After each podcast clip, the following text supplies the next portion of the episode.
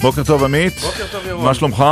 אמ, אין תלונות, אה. יום בוקר היסטורי, מאז נפילת פסל סדאם לא ב-2003. נפל פסל. לא נפל פסל ככה. אה, השאלה אם הפסל הופל כבר, אני לא כן, יודע, תכף- כן, לפי? הדיווחים כן. אצ- אצל- סדאם אגב זה היה אזרחים, ופה זאת משטרת ישראל, שבאמת... בוא, אנחנו נבדוק הישג משמעותי. את העניין שלה. הזה של הפסל המוזהב של נשיאת בית המשפט העליון שהוצב הבוקר ברחבת בית המשפט. מאוד יעניין אותנו הבוקר, האם זו עבירה להציב את הפסל הזו, הזה, ואם כן, במה חשודים אה, יוצריו של הפסל שהוצב אה, הבוקר בשעה מוקדמת, אה, כאמור אבל ראית את בירושלים? הודעת המשטרה, דוברות המשטרה, בהמשך לאירוע הנחת הפסל. בפעילות שגרתית של ניידות נצפו מספר חשודים שייתכן אבל שקשורים במה הם להצבת הפסל. חשודים? אבל מאחר ובשלב זה לא עולה חשד לביצוע עבירה פלילית, שוחררו החשודים במקום. אז הם חשודים או לא? טוב, אנחנו ננסה לברר את זה, גם נקווה שהמשטרה תיתן התייחסות יותר מאשר... ארבע ניידות משטרה נמצאות שם עכשיו. מדהים. זה הנושא, אחד הפסל עלול הנושאים, להתפרע. זה אחד הנושאים שעליהם נדבר הבוקר. דקות ארוכות הקדיש אתמול אה, ראש הממשלה למני נפתלי. אתה זוכר אירוע שבו ראש הממשלה עומד, בטח בטקס רמת כוסית, ומקדיש דקות ארוכות למתקפה לאדם אחד, לא שר, לא חבר כנסת, לא חוקר? אה, אני זוכר החל לא עיתונאי? בערב, ב-12 השעות האחרונות, זה בהחלט זכור לי. זה היה נאום חריג, ומני נפתלי, נשוא הנאום יהיה איתנו. אנחנו נדבר גם עם מנהל לשכת העיתונות הממשלתית, ניצן חן, שחזר בו מההחלטה לשלול את תעודת העיתונות של כתב אל-ג'זירה אה, בישראל. כן. למה נמלח בדעתו מנהל, מנהל לשכת העיתונות? נשאל אותו כאן בשידור שלנו. ועוד אב בית יהיה בתוכנית. אה, שני אבות בית. בתוכנית... אחד בפינתנו- בדימוס, אחד בדימוס אחד ואחד מכהן. פעם קראו לזה שרת. נכון. עכשיו קוראים לזה אב בית. מעניין למה, נשאל אותו, זה בפינתנו אדם מן היישוב, לקראת פתיחת שנת הלימודים. אה, ש... בפינה אדם מן היישוב. כן. רבע לאחת עשרה. ריח של הצבע הטרי כבר בבית הספר, באולפנה בשוהם. חוץ מזה כמובן אה, שיחה בהפתעה הבוקר ברבע לעשר כמדי אה, בוקר ואנחנו כבר עוברים לבית המשפט דקל סגל עד 11 כאמור אנחנו כבר עוברים לרחבת בית המשפט העליון בירושלים אל כתבתנו לענייני משפט דור מימון בוקר טוב דור דור? בוקר טוב שומעים אותי? שומעים. שומעים היטב. ספרי לנו מה את רואה טוב, עכשיו אני לא רואה כלום, כיוון שהפסל כבר הוסר, ואין כאן לא משטרה ולא פעילים ולא שום דבר. או זה היה אבל מהיר נחזור קצת למה... כן, זה היה נורא מהר, אבל נחזור קצת למה שהיה בבוקר שהסתמן כבלאגן נורא גדול. לא יודעת איך הוא הספיק להתפזר בכזו מהירות, אבל uh, אנחנו מקבלים בשעה שבע ורבע בבוקר בערך הודעה על uh, פסל שהוצב בכניסה לבית המשפט. צריך להגיד, זה לא בדיוק בכניסה. זה בצומת, מי שמכיר, ברחבה אה, שם. בדיוק מול משרד החוץ, ברחבה בדיוק. רחבת שמעון סיטי. ובעצם פעילי חברתיים הציבו שם אה, פסל של מרים נאור, אה, בדמותה של מרים נאור, פסל זהב. אה, משטרה מגיעה למקום לאחר שמאבטחי בית המשפט מזעיקים אותה לשם, ממה שאני מבינה היו שם הרבה ניידות משטרה, למעלה מעשרה שוטרים, לפחות מהאנשים ששוחחו איתי שהיו במקום בשעות הבוקר. אה, מנסים להבין כמובן מי הציב את הפסל הזה, ואגב, ממה שאני מבינה, בזמן הקרוב גם איזושהי תנועה אמורה להוציא הודעה שהיא זו שהציבה את הפסל. איזו- אבל- איזו תנועה? מה זו האחים המוסלמים, איזושהי תנועה זה קצת אנמי הפלג הצפוני תראה, של התנועה. האסלאמית, החמאס, כהנא חי. תראה, אנחנו קיבלנו הבוקר אה, הודעה שאת הפסל הציבו פעילים חברתיים, כמובן פעילים שמתנגדים במחאה, כן, כך נכתב, במחאה על פעילותה של מרים נאור, אז זה כבר מצמצם את האפשרויות מי יכולים להציב את הפסל Mm. הזה, אבל לגבי שם התנועה הספציפית, בואו נחכה, לא נעשה אה, ספוילרים לפני שהם אה, יוציאו את ההודעה, אבל בכל מקרה, כרגע אין, אין פה שום דבר, הפסל הזה כבר הוסר, רגע, אבל אני לא רק, רק כדי לקחו אותו. להבין, המשטרה הודיעה בדקות האחרונות שכרגע אין חשד, אבל אגב, שעה גם קוד- השר לביטחון הפנים. והשר- כן, אבל שעה קודם, עוד לפני שהשר. לביטחון הפנים גלעד ארדן תקף אותם, הם הודיעו ששוטרי מז"פ, המחלקה לזיהוי פלילי, הוזעקו למקום. אז איך זה קרה כל כך מהר השינוי הזה? אה, תראה, מה שאני מבינה, מוקדם יותר גם קיבלנו הודעות קצת סותרות בגלל שהפעילים עצמם הוציאו הודעות לגבי זה, לגבי מאסרים. כן? עכשיו, אני לא יודעת איך באמת התפ- התפזר כאן כל כך מהר, התפזרה ההפגנה, כי גם נאמר שעקבו כמה אנשים לקחת מהם פרטים, כמה אנשים שהצטלמו וצילמו את הפסל, לכאורה כאילו הם אה, קשורים, כן. אבל אה, אני לא בדיוק יודעת אם ניתנה פה הוראה מלמעלה, אבל לפחות כרגע, וזה קורה כל הדבר הזה תוך 10-15 דקות, מתפזרת כאן המשטרה, הפסל, אני לא יודעת לאן אבל לקחו מי, אותו, ש, מי שסילק את, הפר, אותו- את הפסל דור מימון הוא משטרת ישראל, את זה אנחנו כן יודעים. כן, כן. יפה. מהר מאוד. אגב, זו הייתה מחאה כן, של ואין פה שעה. כבר אף אחד, וגם אף אחד כבר לא בא מי לראות. אמר ממה שתחנות. הצדק טוחנות לאט? מהירות שיא. טוב, יופי. כשרוצים זה מהר. אה, דור מימון, כתבתנו לענייני משפט במקום שבו היה הפסל והוסר של נשיאת בית המשפט העליון, פסל מוזהב. תודה. תודה, ביי ביי. יש משהו נפלא גם בזה וגם אבל למה כל כך שהיה מהר? של נתניהו, אתה זוכר? מה המהירות? החיפזון? מן השטן. אתה זוכר את הפסל ההוא? אבל אז הורידו אותו אזרחים, האזרחים הפילו אותו. זועמים או הפילו, לא- לא הבנתי או מימין או. משמאל, כן. אבל יש משהו, כשאתה רואה את זה, אתה מבין כמה דיבורים על זה שישראל היא דיקטטוריה הם רחוקים. אתה רואה פה יום אחד פסל, נניח, לא יודע, דוד ביטן יהיה דיקטטור.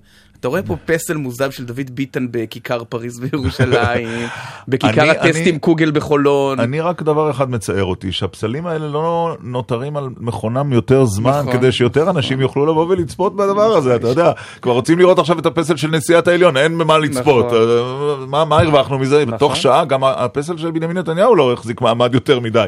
כן. טוב, שלום למני נפתלי.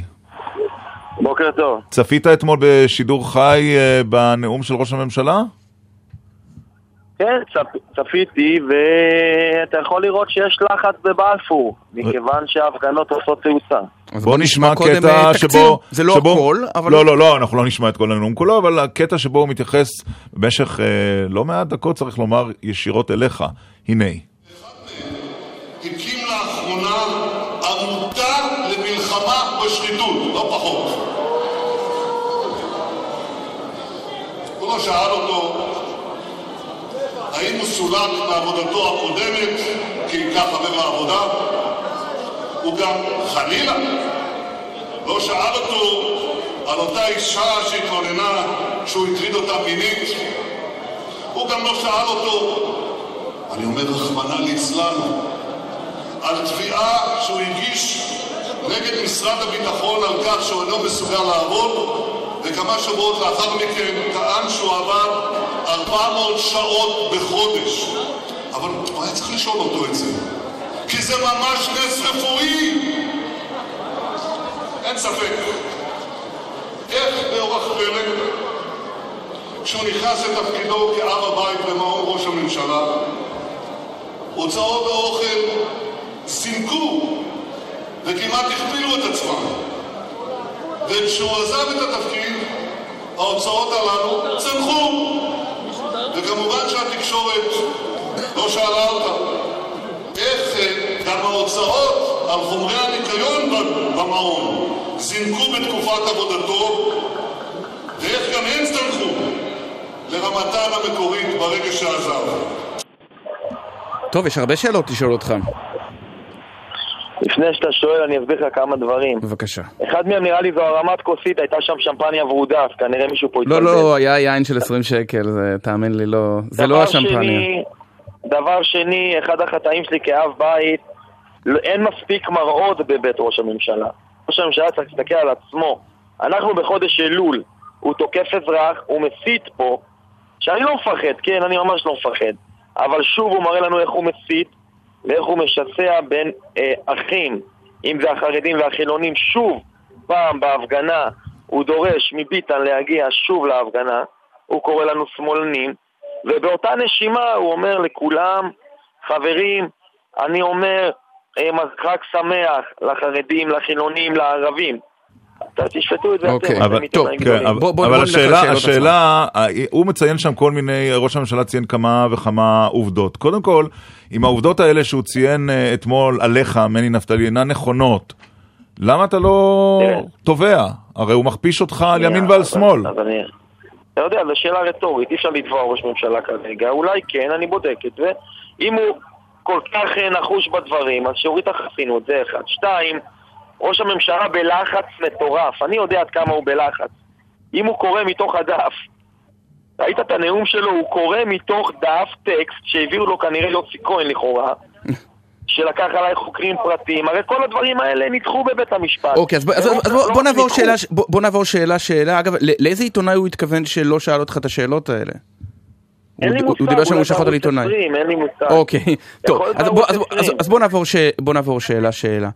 אה, מציג ראש הממשלה לא מהיום, זה כבר שנים ארוכות גרף שמראה שבשנתיים שאתה היית אב הבית, ההוצאות של המעון עלו. עלו באופן דרמטי, וכשעזבת הם ירדו, והמסקנה שלו היא, לא אנחנו בזבזנו את הכסף, אתה אלא מני נפתלי אתה לקח אותו. התקשרת אליי בתחילת הפרשה, עמית, אתה התקשרת אליי... עוד לפני ושאלת תחילת אותי אם אני הפרשה. לפני תחילת, תחילת הפרשה יצאה כן. בגללך ב- נכון. בגדול. אתה התקשרת ושאלת אותי האם אני סוחט את ראש הממשלה. אתה זוכר את השיחה הזאת? זוכר ועוד נגיע- לא, זוכר ועוד נגיע אליה, כן. שאני לא סוחט את ראש הממשלה. הציעו לי תפקידים באותו זמן ולא לקחתי. תראה, יש פה מגמה, אתם מכירים את ראש הממשלה טוב מאוד, יותר ממני אפילו. אתם יודעים על מה מדובר. כל הסיפור הזה של הגרב, זה התברר בבית המשפט בהרצליה, אני תובע שם דיבה. אם ראש הממשלה רוצה להצטרף לחלק מהנתבעים, הוא יכול לעשות... אבל השאלה אם העובדה הוא שהוא ציין, העובדה. מני נפתלי, השאלה אם העובדה שראש הממשלה ציין שההוצאות בתקופתך עלו היא עובדה נכונה. זו עובדה, היא לא נכונה, אבל היא אה, לא נכונה? כמובן שאני, אני אסביר לך, בתקופה שלי שיפצתי את בית ראש הממשלה בסביבות 300 אלף שקל, לא, מכספ, לא מכספים שאני הוצאתי, דרך עזרא סיידוף ודרך חשב המשרד שהיה בהתח- בהתחלה. אה, איצקוביץ', אה, שטראוס, אחר כך יוסי איצקוביץ'. ושרה נתניהו אמרה לי, חכה לחשב שלנו. אוקיי. חיכינו לחשב שלה ושיפצנו את הבית. נו. היום הם לא מוכנים לשפץ נו. את הבית. אז- עוד דבר, כל עובדי מעון ראש הממשלה היום, בזכותי, ואני גאה בזה, הם עובדים משרת אמון. משרת אמון הם משולמים דרך המשרד. זאת אומרת, זו- תן לי להסביר- תן לי להסביר מה שאתה אומר. היום זה מהמשרד. תן לי להבין מה שאתה אומר, שהירידה. שנייה, שהירידה שאנחנו רואים היא היא לא. ירידה אמיתית, אלא פשוט התקציב הועבר למשרד ראש הממשלה, אז זה אותו כסף, פשוט נראה. קצת פח- נראה כמו פחות. היא אוקיי, גם מכוונת, וגם, אתה יודע, אף אחד לא בודק את, אה, את הוצאות אה, משרד ראש יפה. הממשלה. אה.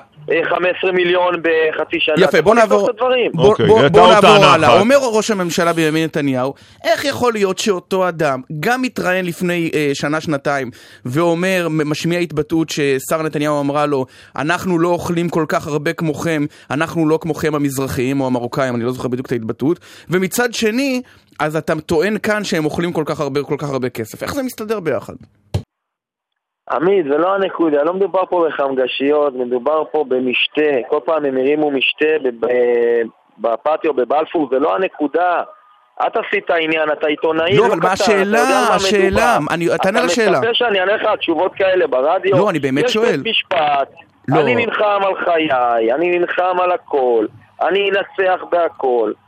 ועזוב, לא נחכה לבית משפט. אבל זה לא סותר. כולנו אני היינו בבתי משפט. זה לא סותר. אני לא הייתי. בית משפט הוא לא עיתון, הוא לא דורש בלעדיות. לא הבנתי באמת, מצד אחד היא אומרת, למה אתה מביא לנו הרבה אוכל?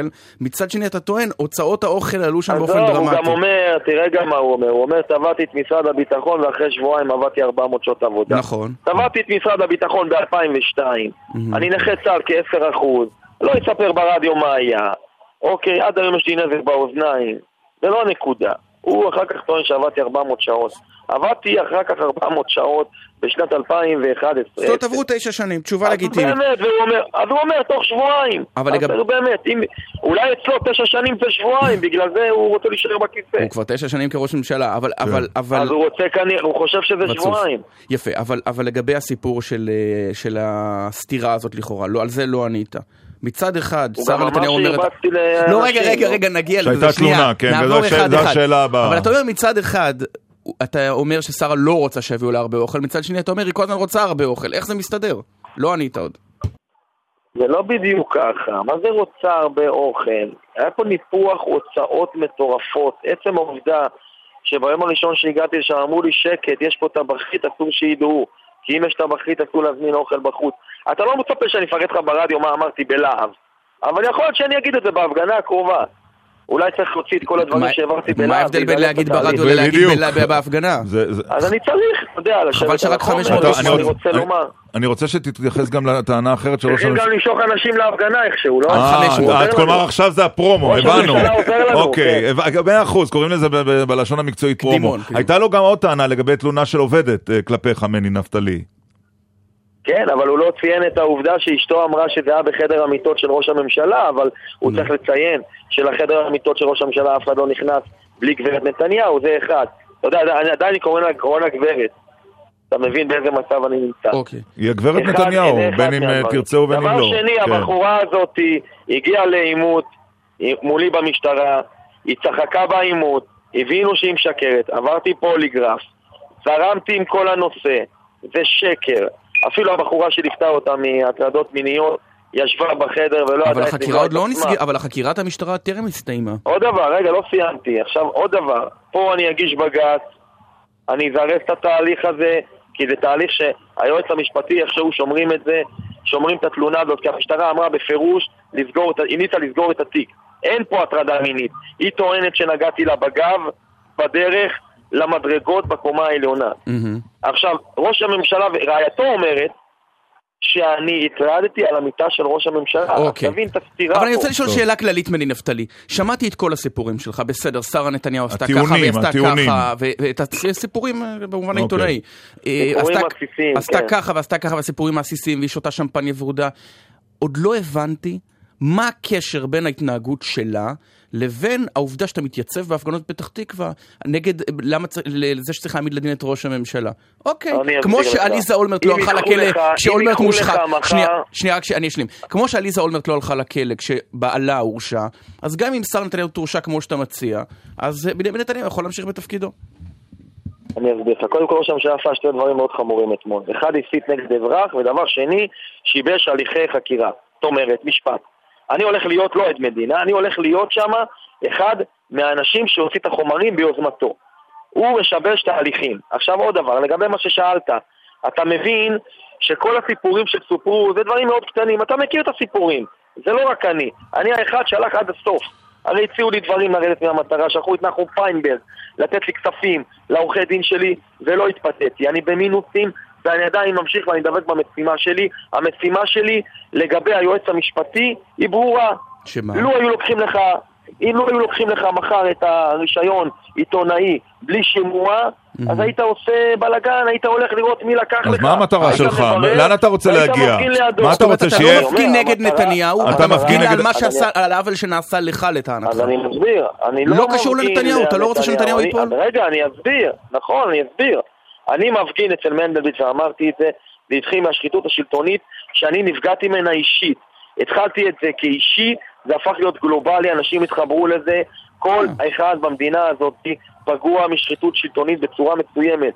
אוקיי. והם הגיעו להפגין. טוב, אני- יש לזה כוח, אני ממשיך עם זה. עכשיו, אני- היועץ המשפטי, אתם יודעים כולכם שהוא מונה על ידי ראש הממשלה, זה חייב להיפסק בקדנציה הבאה, אני לא מדבר אז על אתה לא נתניהו. מפגין נגד נתניהו, אני לא מבין, אז במקרה התקבצו לשם עוד אלפי אנשים, הם רוצים להפיל את נתניהו, אתה בכלל אין לך עניין עם נתניהו עצמו, עם בנימין. אתה יש לך עניין עם, מדבר או עם שרה או עם. מנדלבליט. שומרי- אני מדבר על שומרי הסף, אחד מהם מנדלבליט, בפגישה הראשונה שראיתי אותו ליד הבית שלו, אמרתי לו, מדינה? אתה לקחת לי את ה... וגיוס עד מדינה לארי ארו זה... ארי ארו לעד מדינה לא, זה בכלל אי כלום. אפשר להגיד שהיועץ שוק- שוקט על שמריו. אני תוהה מני נפתלי... באמת, עמית, אני אתפלא עליך, אתה יודע מה זה עד מדינה? עד מדינה זה אחד שתפסו אותו על גנבות, והוא בא ואמרו לו, אדוני, תגיד, לא, אבל עד אנחנו- על לך." ה- אבל עד מדינה מעיד על האצת החקירה. עד מדינה מעיד על כך שיש התפתחות בחקירה. אי אפשר לבטל את לא, העובדה לא דיברו. עליך, לא דיברו, דיברנו על לא, ארי על ארו. ארי ארו, לא מדברים עליך. עליך. לא על אני הדיווח. תוהה מני נפתלי, אתה- אתה מובטל היום, נכון? לא, אני עובד כהנדימן. אה, אתה עובד קנדימן, וזה וזה מה שמפרנס כן, אותך? אולי אין- אני אשפץ לה את הבית בבלפור אם היא רוצה. ביום כיפור. בחינם. ביום אין- כיפור. אין- אין מישהו שמסייע לך כלכלית? איזשהו גוף שמסייע לך? כספית? אני פתחתי אה, תנועה, עמותה, איך שאתה רוצה תקרא לזה, צדק ודמוקרטיה. אנשים נהנים לתרומות. כן, אבל יש לך אני, עורכת דין שלוש שנים. שלי- יש לך עורכת דין במשרה מלאה שלוש שנים. מי אז מממן? אני אסביר, אתה רוצה, אני אפרט לך את הכל, אתה רוצה את החשבונות בנק שלי, אני אגיד לך בדיוק, 120 אלף שקל אה, חובות, 30 אלף שקל בעובר ושב, אתה יכול לבדוק, בבנק יהב בירושלים. אני מתפרנס מ- מ- מהיד לפה תקרא לזה, העורכת דין שלי שולמה מ-92 אלף שקל שקיבלתי בניצחון, שילמתי 62 אלף שקל לעורכת דין נעמי לנדאו, היא עובדת על אחוזים, דן חי עובד על אחוזים בתביעת דיבה, אתה רוצה עוד אוקיי. משהו אני אגיד לך. לא, אנחנו נסתפק הכל הכל בזה. שקוף אצלי, אם, הכל היה שקוף אצל ראש הממשלה, תאמין לי שבחגים הקרובים לא היינו צריכים לה, לעזור טוב, לנזקקים. אנחנו נעצור כאן, מני נפתלי, תודה על השיחה הזו. תודה רבה. בוקר טוב.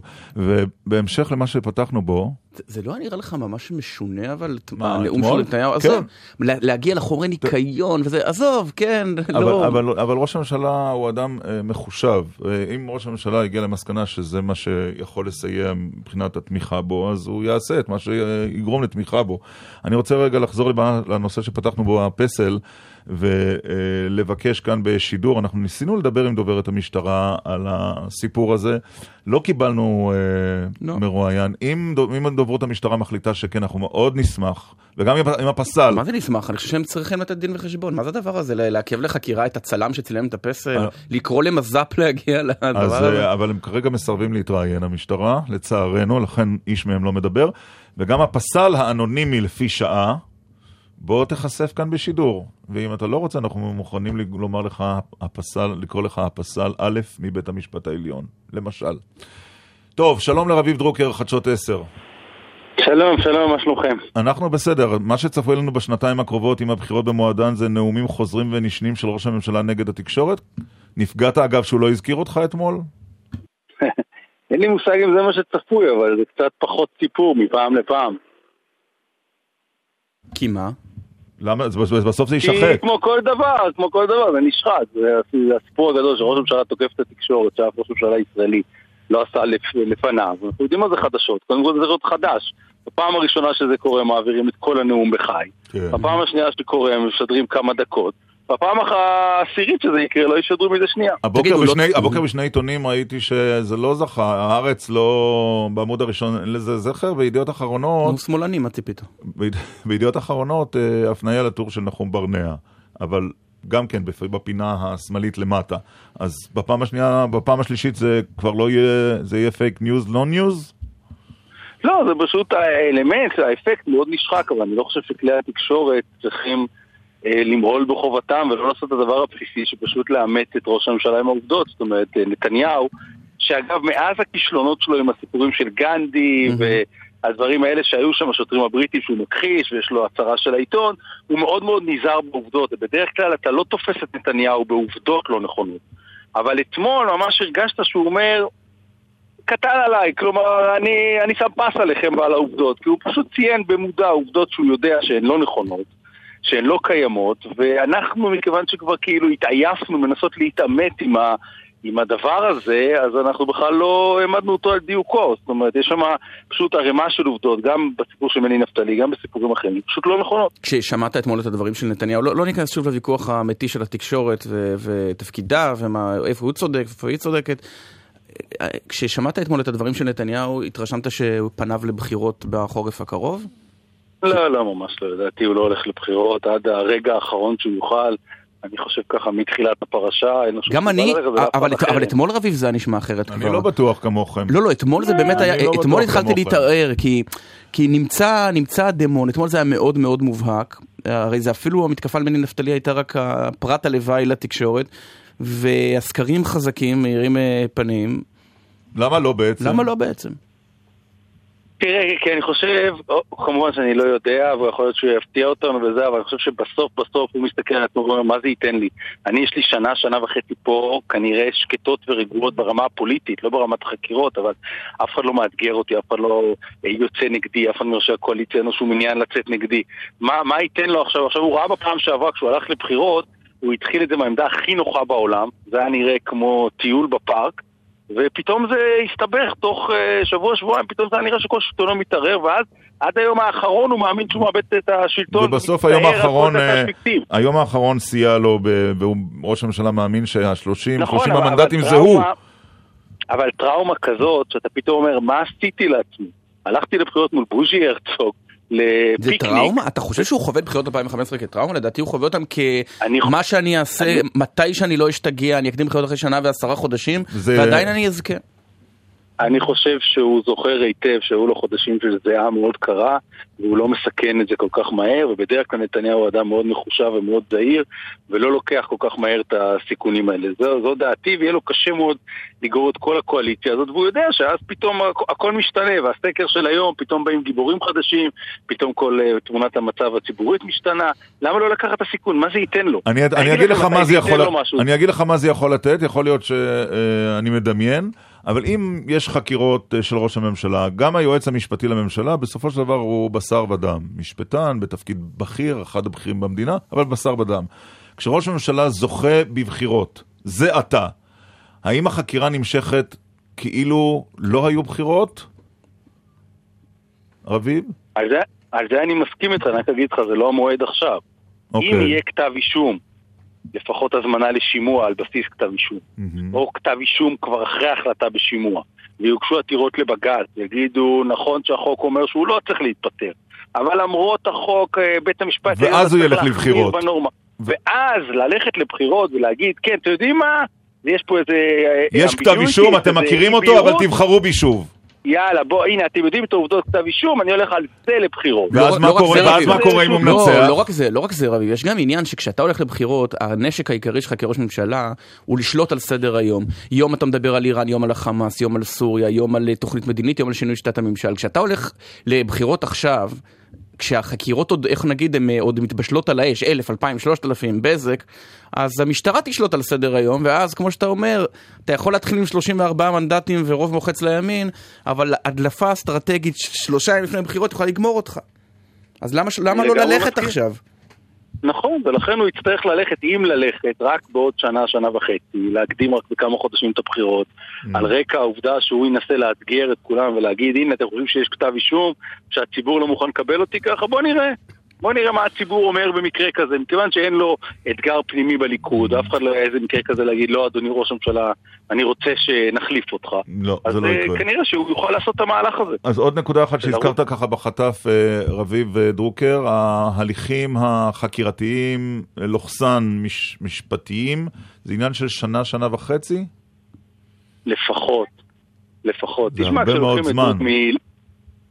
תחשוב כמה זמן בזבזו על להשיג אה, הסכמה של משרד המשפטים הבריטי לחיקור דין של לני בלווטניק בבריטניה. אהה. שכמובן הייתי משלם כל הון בעולם להיות זבוב על הקיר ב- ב- בעדות אז הזאת, מאיפה כן? המפכ"ל לקח זבוב על בפברואר? מאיפה לקח- המפכ"ל לקח בפברואר? בינואר. בינואר? אני- 22 בינואר.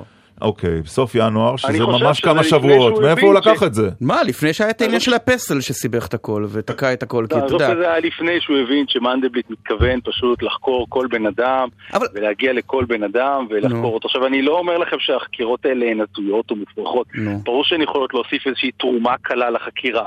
אבל השאלה היא האם זה עומד מול הערך הגדול שאומר שבחקירת ראש ממשלה, כמו שהיה רבין ב-77 או נתניהו בברון חברון, היה ערך כמעט עליון שאמר חייבים לסיים עם זה מהר מהר כי המדינה לא יכולה לעמוד במצב שכל הזמן יש חקירה נגד ראש הממשלה והוא מוגבל וכל דבר שהוא עושה מפרשים אותו על רקע חקירות וסיימו את החקירות ההם בין חודש לשלושה חודשים, חקירות כן. מורכבות אה, לא המטח. אז כאן אתה אומר ברון זה יימשך שנה, שנה וחצי, ובמשך הזמן הזה עוד. אנחנו נחזה בהפגנות בפתח תקווה מדי מוצאי שבת, נראה לי בהפגנות, בלתי... ובהדלפות, ובהדלפות לפה, וואו. ובהדלפות לפה, וכל זה מיני דברים. אגב, אגב, יש אמירה אחת שפשוט אי אפשר לא להתייחס אליה, העניין של אוסף העטים של אולמרט. הוא אמר, למה לא חקרו ראש ממשלה נכון. מהשמאל על אוסף העטים? ואגב, אוסף תושבי עטים הוא הרבה? יותר מסיגרים, כי הוא מתנה שנשארת וערכה עולה עם השנים. כן, אבל העניין שהייתה בדיקה משטרתית על זה. עכשיו, אני לא עכשיו אומר לכם שאני מכיר את עוצמת... הייתה בדיקה משטרתית, הבדיקה המשטרתית אמרה שאין מקום, זאת אומרת. חקרו את העניין הזה. מזוז חקר אותו ואמר, לא, היו שם מתנות, Mm. אבל הייתה מתנה למשל שאיזה איש עסקים, אני זוכר, חקרתי את זה בעצמי. שנתן את זה באמת ביום הולדת. וזה היה כמה מאות דולרים, ואולמרט קבע מזוז, לא היטיב עם רק אותו. עט אחד היה? רק לא, עט אחד? לא, מה פתאום, יש לו לא, 400 לא, עטים. מתנה, העטים שהוא קיבל מתנה. כולם הוא קנה? אתה- תשמע, אנחנו לא נחשפנו לכל חומר החקירה, אבל הייתה חקירה קודם כל. ב', הסיפור הזה של העטים נכלל בכתב אישום נגד אולמרט בסמטה אחרת שלו, כאילו הוא לא דיווח אמת נכון. למבקר המדינה על. שווי אוסף העטים. ובסופו של דבר זה, פסק הדין עזב את העניין הזה ואמר זה לא נכון, אין בעיה עם זה, כי התברר שטענו, זה ממש מסובך, אבל... כשיש הערכה אחת והערכה אחרת, כן, יש הערכה. אחת שהיא כאילו קיבלת את העטים חדשים, אבל ההערכה. של השמאי, שעל פי האולמרט דיווח נשמע מבקר מרתק. המדינה, הייתה על פי מה הם שווים היום. לא לא- מרתק, אבל למה אולמרט היום הולך על מישהו שנכנס לכלא, ביבי, כן. כתוצאה כן, מחקירות של תקשורת, פרקליטות, כן. בית משפט, אולמרט, ובסיפור שנחקר. אתה אוקיי. אומר, מה, הוא לא עשה את הבדיקה המינימלית לפני שהוא בא, או פשוט כבר כן. לא אכפת לו מהעובדות? טוב, אתה אוסף עטים? ממש לא. Hmm, אוקיי. סתם התעניינתי כי הזכרת את זה. אה, רביב דרוקר, תודה, חדשות 10. תודה חברים, ביי. אז שנה וחצי אנחנו נדבר על ה... כן, שנה, אני חושב שיותר זה יותר משנה וחצי. יהיה נורא מעייף. יותר יותר משנה וחצי. וואו. כן. טוב. טוב. ננוח, יש איזה ציוץ? יש לא מעט, אבל יש גם אה, תשדירים. רגע, רק... כבר לא- כבר לא מפקד גל"צ, כבר לא אכפת לך תשדירים? כן. אמ, אה, אחרי התוכנית אנחנו עושים פייסבוק live. האם דרוקר ישאל מדוע הוא. היה בהפגנה בפתח תקווה, שואל משה, הוא כבר ענה על זה פשוט בעבר, שהוא היה שם אה, לצורך צילום כתבה. אוקיי. כן. אה, מה עוד עוד יש כאן? ציוץ אחד, אה, ליאל. הרגע הזה כשמני לוחם צדק נפתלי נשאל שאלות קשות אצל דקל סגל, הרבה גמגומים, התחמקויות, סטייל, ומאידך, כן. דקל וסגל חכמים על חלשים כותב רועי, את נתניהו בחיים לא שאלו ככה, בטון מזלזל על פרשיות השחיתות שלו. למה צריך לדבר בטון זה- מזלזל? זה קצת מצחיק, אה, אתה יודע, שאומרים- בכלל, אגב, אני לא נגד ש- טון לא מזלזל. דיברנו בטון מזלזל אני לא חושב ש... לא צריך הוא פשוט גם נתניהו יש. עניין קטן שהוא לא התראיין, אה, לא לנו, לערוץ 20 כן. כן, לא על החקירות, ערוץ כן. 20, ערוץ אה, בן מזל. בר כן. מזל או בן מזל? בר מזל. אוקיי, בר מזל. טוב, כל מי שרוצה לשאול שאלות לפייסבוק live, שבו אנחנו נדבר, אה, אנחנו נדבר שם אחרי התוכנית בשעה 11, בדף של גל"צ? דף של שלי? גל"צ וגם בדף גם בדף שלי. שלך וגם בהאשטג דקל סגל. מי שרוצה לשאול שאלות, מוזמנים, דף פייסבוק גל"צ של עמית, אין לי עדיין פייסבוק, כן? כן, והשטג דקל סגל. טוב. אה, שלום לשר זאב אלקין. שלום שלום, בוקר טוב. אתמול העדפת את ליה על פני בנימין נתניהו, אנחנו מבינים. לא, תמיד משפחה קודמת לפוליטיקה, זה כלל ברזל הייתה בת מצווה אצלי אתמול. אז הייתה ברירת שמשון לבכירי הליכוד, אם לבוא להתייצב לצד אה, נתניהו? לא, לא, אני, אני לא, אני בדרך כלל לא הופך את ההסמכות האישיות לאירוע אה, הליכודי זה לא- לא ביטן. לא, לא, לא הייתה בעיה, זה היה מצומצם, משפחתי. לא מימנת את האירוע, אבל הליכוד זה משפחה, מה זה? הליכוד זה משפחה. לא מימנת את האירוע מתקציב הקשר לבוחר, זה מה שאתה מספר לנו בוקר. לא, לא, לא. לא. טוב, אבל, בכל, אבל בטח הספקת להתעדכן. אז באמת, קודם כל מזל טוב לליה, אה, מסור לה את אה. ברכותינו. אה, אה, ראית את נאומו של נתניהו, מה, מה חשבת על, ה, על הרזולוציות שאליהן אה, הוא ירד? אני לא, לא חושב שהיה משהו חריג מול הנאומים בדרך כלל. זה משקף את האווירה, הרי לא צריך בשביל זה את בנימין נתניהו. כשאתה מגיע לכל כנס ליכודי היום, אתה חש את התחושה הזאת של אה, מעין אה, תחושה של איזושהי התקפה על הליכוד, ורצון לאחד שורות. אפילו אנשים שביום הרגיל היו אפילו ביקורתיים כלפי הממשלה, או אפילו כלפי ראש ממשלה, מתייצבים היום לימינו, כי הם מרגישים שזה לא משהו ספציפי עליו. זהו, בוא זה נתעכב רגע, עליהם השר אלקין, בוא נתעכב רגע על המתייצבים לימינו. אה, הספקת להאזין הבוקר לגל"צ השיחה של אילנה דיין עם חבר הכנסת בני בגין, או שלא הזדמן לך הבוקר לשמוע לא, רדיו? לא, לא הזדמן לי. אז בוא, בוא תשמע מש, משפט אחד, אה, נדמה לי די חשוב, שחבר הכנסת בגין, איש ליכוד אה, ותיק, אה, בנו של מנהיג התנועה המנוח, אמר הבוקר לאילנה דיין. שמעתי שבין ערכי הליכוד גם ערך חדש, קרוי נאמנות למנהיג. אני חושב שזה חידוש גמור וגם שטות גמורה, באמת מגוחך.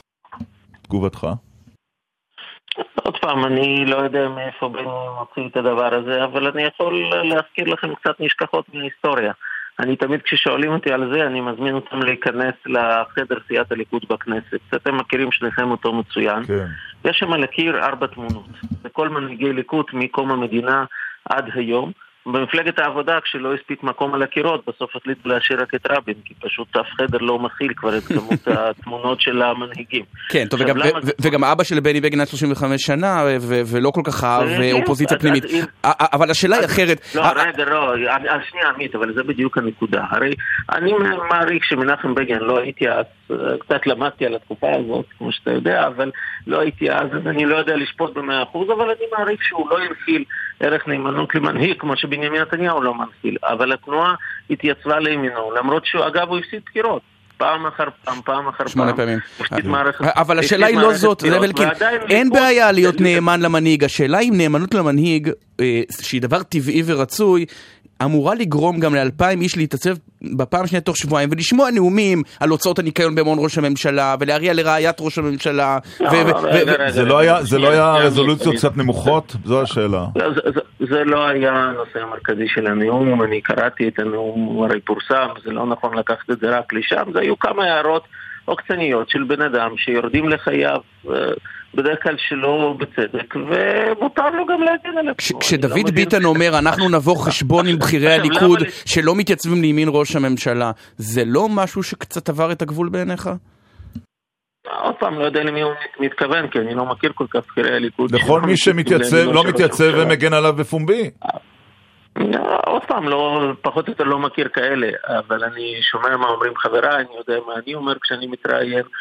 אין בליכוד את היצר הזה להרוג את המנהיג בכל מחיר. יש אותו במפלגת העבודה, נכון, ככה היא בנויה, אנחנו בנויים אחרת באופן מסורתי, ככה ליכוד עובד, ככה ליכוד עבד בעבר בתקופה של אבא של בני, כמו שאמרנו, שהיה מנהיג הליכוד, ואני כן. מאוד מקווה שככה זה יהיה גם בעתיד. אתה כי אין- שמעת? אגב, זה לא מונע, שנייה, זה מצחיק שאתם מדברים על ליכוד, על תנועה שיש בה כביכול ערך מיוחד למנהיג. היום רוב הכנסת בנויה ממפלגות, כן. שבהם בן, בן אדם אחד מרכיב את הרשימה, נכון. מספיק ציוץ קטן נגדו, הוא מעיף אותם מהרשימה, הם לא ממשיכים. מספר המפלגות הדמוקרטיות הולך אה, וקט- ככה, אבל הולך אני וקטן. אשאל את זה אחרת.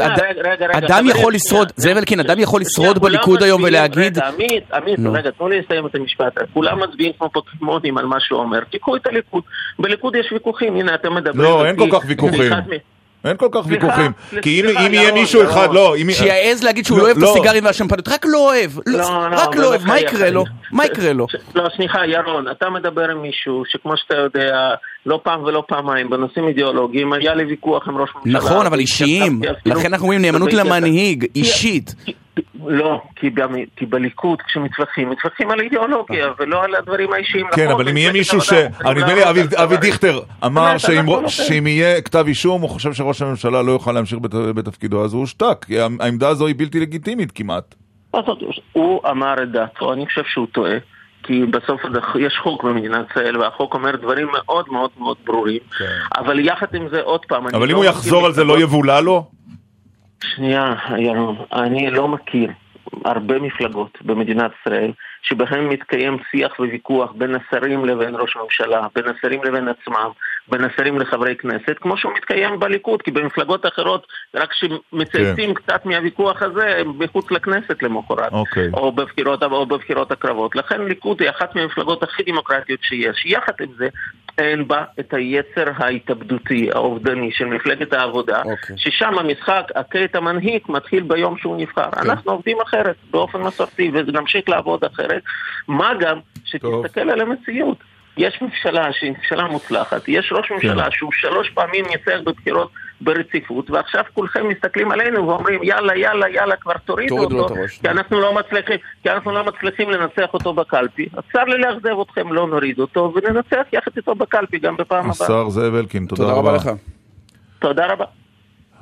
טוב, נחשוב לשיחה בהפתעה, יש לי חשד. נו. אה, אני יכול להשמיע אותו? טוב. תגיד, לא, לא, נראה לי אה, אולי זה מה- המפקד הבא, אלקבץ. אה, אלקבץ? ככה נראה לי. בוקר טוב לך או לך. ברנה תרמין, עמית, אתה שועל? אה, באמת אלקבץ. נו, תשמע, אחרי שאתם, אה, מה אתם רוצים, שאני עכשיו אעשה בכאילו? אתה יכול לעשות קולות של דג למשל. אתה יכול להגיד שהוצאת דיסק. לא, מה נשמע? מה, אתה בקומה אתה למ- יודע. אתה כבר מחמם לו את הכיסא למעלה? כבר לא, לא, התחלת לא, לגרוס. שם מסמכים? אני בעיר מגוריי אשדוד, Mm. ואני אגיע בזמן הנכון וברגע הנכון. עד אחת אתה צריך להגיע, נקווה שאין פקקים כן, כן. בכביש מספר לא, לא. 4. אין, אין פקקים, הכל בסדר. קודם כל, איך ההרגשה? אה, אה, על הקו לא אמרנו, זה שמעון אלקבץ, מפקד גל"צ הנכנס, אה, למי שכן איזה מספר? אלקבץ. 15. המפקד החמישה עשר של התחנה שלנו. כן, מה שנקרא שליח, שליח במרוץ השליחים. איך אתה אה, מרגיש הבוקר? מאוד מתרגש. רגע, זה הרעיון הראשון שלך בעצם, נכון? בגלי צה"ל, כן. יפה. אז אני אנצל. לא, מאז התפקיד. לא, מאז שמונית לתפקיד. אה, התראיינת במקום מאז אחר? שמוניתי לתפקיד, אה, רעיון ראשון. יפה, אז אוקיי. בוא... אבל זה לא יהיה רעיון, כי אני לא, אני לא אתראיין. לא, לא רעיון, רק, רק שאלות, אה, שיחה, שיחה, שיחה. אז רק, אני אשאל אותך כמה דברים. תראה, אתה הגעת מ... היית הרבה מאוד שנים ברדיו, בתפקיד האחרון בתאגיד השידור הציבורי. לפני כן ברדיו אזורי, וראש מינהל התרבות. בואו נאמר אה, רקורד ארוך, כן. מה הבעיה העיקרית של גלי צה"ל? אה, לגלי צה"ל אין בעיה. אה, לגלי צה"ל אה, יש המון אתגרים. אתה יודע, האנומליה הזאת שהחלה ב-24 בספטמבר 1950, כשאתה יודע שהכריזו על הקמתה של, של, של התחנה, אגב, בתרועת חצוצרה ונגינה של התקווה,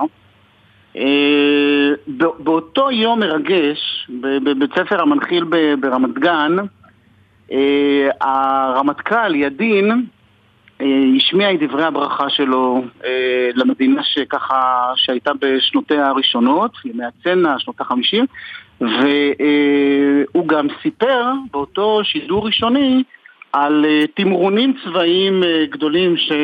שמגיעים בקרוב בסתיו. טוב, זה כבר לא כל כך קורה. בעצם, אה, לא, אבל בעצם הוא, הרמטכ"ל ניצל את הופעת הבכורה שלו בפני המיקרופון של גלי צה"ל כדי לבשר על תמרוני הסתיו של הצבא. זאת הייתה הידיעה החדשותית בטקס פתיחת גלי צה"ל ומאז הכל היסטוריה. אז אתה שואל אותי מה הבעיה? האנומליה הזו ש, ש, ש, שיש מי שאומר מי צריך אה, תחנת אה, רדיו צבאית אה, ב- ב- במדינה דמוקרטית, והתשובה היא שכבר השאלה הזו לא צריכה להיות קיימת, משום שאנחנו, הילד כבר בן אה, 67, אה, עוד יותר, אז בספטמבר, לא צריך... נכון. אני כן, אוסיף אז עוד לא משפט, צריך, אני אוסיף עוד משפט, שמעון, לדברים שלך, שהשאלה הזו נבחנה ביתר שאת בשנות ה-80, בשנות ה-90, וגם. וגם בשנה וחצי האחרונות, ובסופו של דבר, השרים הממונים על התחנה הגיעו למסקנה שהיא תישאר במקומה הנוכחי. למרות האנומליה, ואני חושב שאין מי שחולק על אבל האנומליה השינוי, הזו. אחד השינויים העיקריים שעליו ירון חטף הרבה זה מתן התוכנית אה, לאראל סגל. אתה- הוא הותקף משמאל. אה, ומימין המתקפות היו, טוב, אבל זה לא מספיק. כי עדיין יש לנו את ההוא ואת הזה ואת פה ואת שם, לא ניכנס לשמות כדי לא לריב עם כולם. איפה אתה בוויכוח הזה? אני אגיד לך מה שעניתי בוועדת האיתור, שגם אה, נשאלתי. אה, אני, אני חושב שבסוף, אה, ותסלח לי שאני חוזר עוד פעם לאחת מהמטרות, אחת משתי המטרות שהגדיר בזמנו ראש הממשלה בן גוריון בכלל לתפקידה של תחנת השידור הצבאית. יש 12 שבטים, ואנחנו צריכים לשקף מגוון של דעות ולהביא את הקולות של הפריפריה ושל המרכז.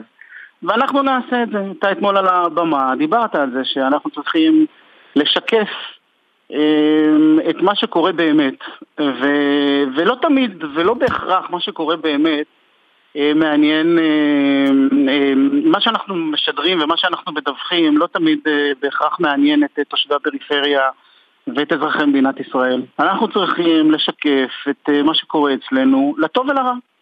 לטוב ולרע. יש גם דברים טובים, שגם כשד- כשדיברנו אתמול אה, במפגש הפרידה של, אה, של ירון על האם יש תחקיר חיובי, אז אולי השימוש במילה תחקיר היא לא, היא זה. עם קונוטציה, זה כמו שתגיד, האם יש חקירה, אה, אין, אין חקירה... לא, אין חקירה חיובית, נכון, לא, יש כתבות חיוביות. לא, רגע, רק שנייה, אם- כן.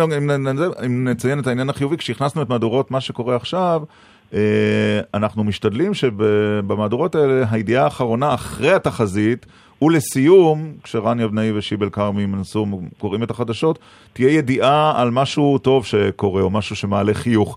אגב, לא מצליחים... תאונת בכל- דרכים לא- ללא נפגעים. לא, לא לא, חייבת- ממצא ארכיאולוגי שנמצא, אה, מכשיר רפואי. שהוכנס לבית החולים אה, והוא חדיש, יפה. עוד אלף ואחד דברים.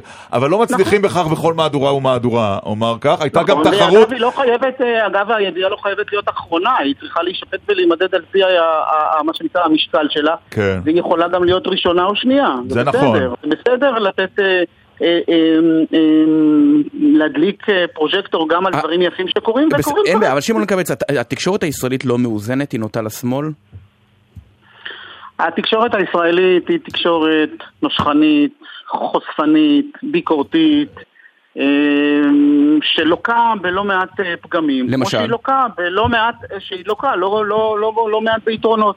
למשל, דיברנו לפני 24 שניות על זה שהתקשורת הישראלית צריכה לשקף מגוון של דעות ומגוון של אנשים.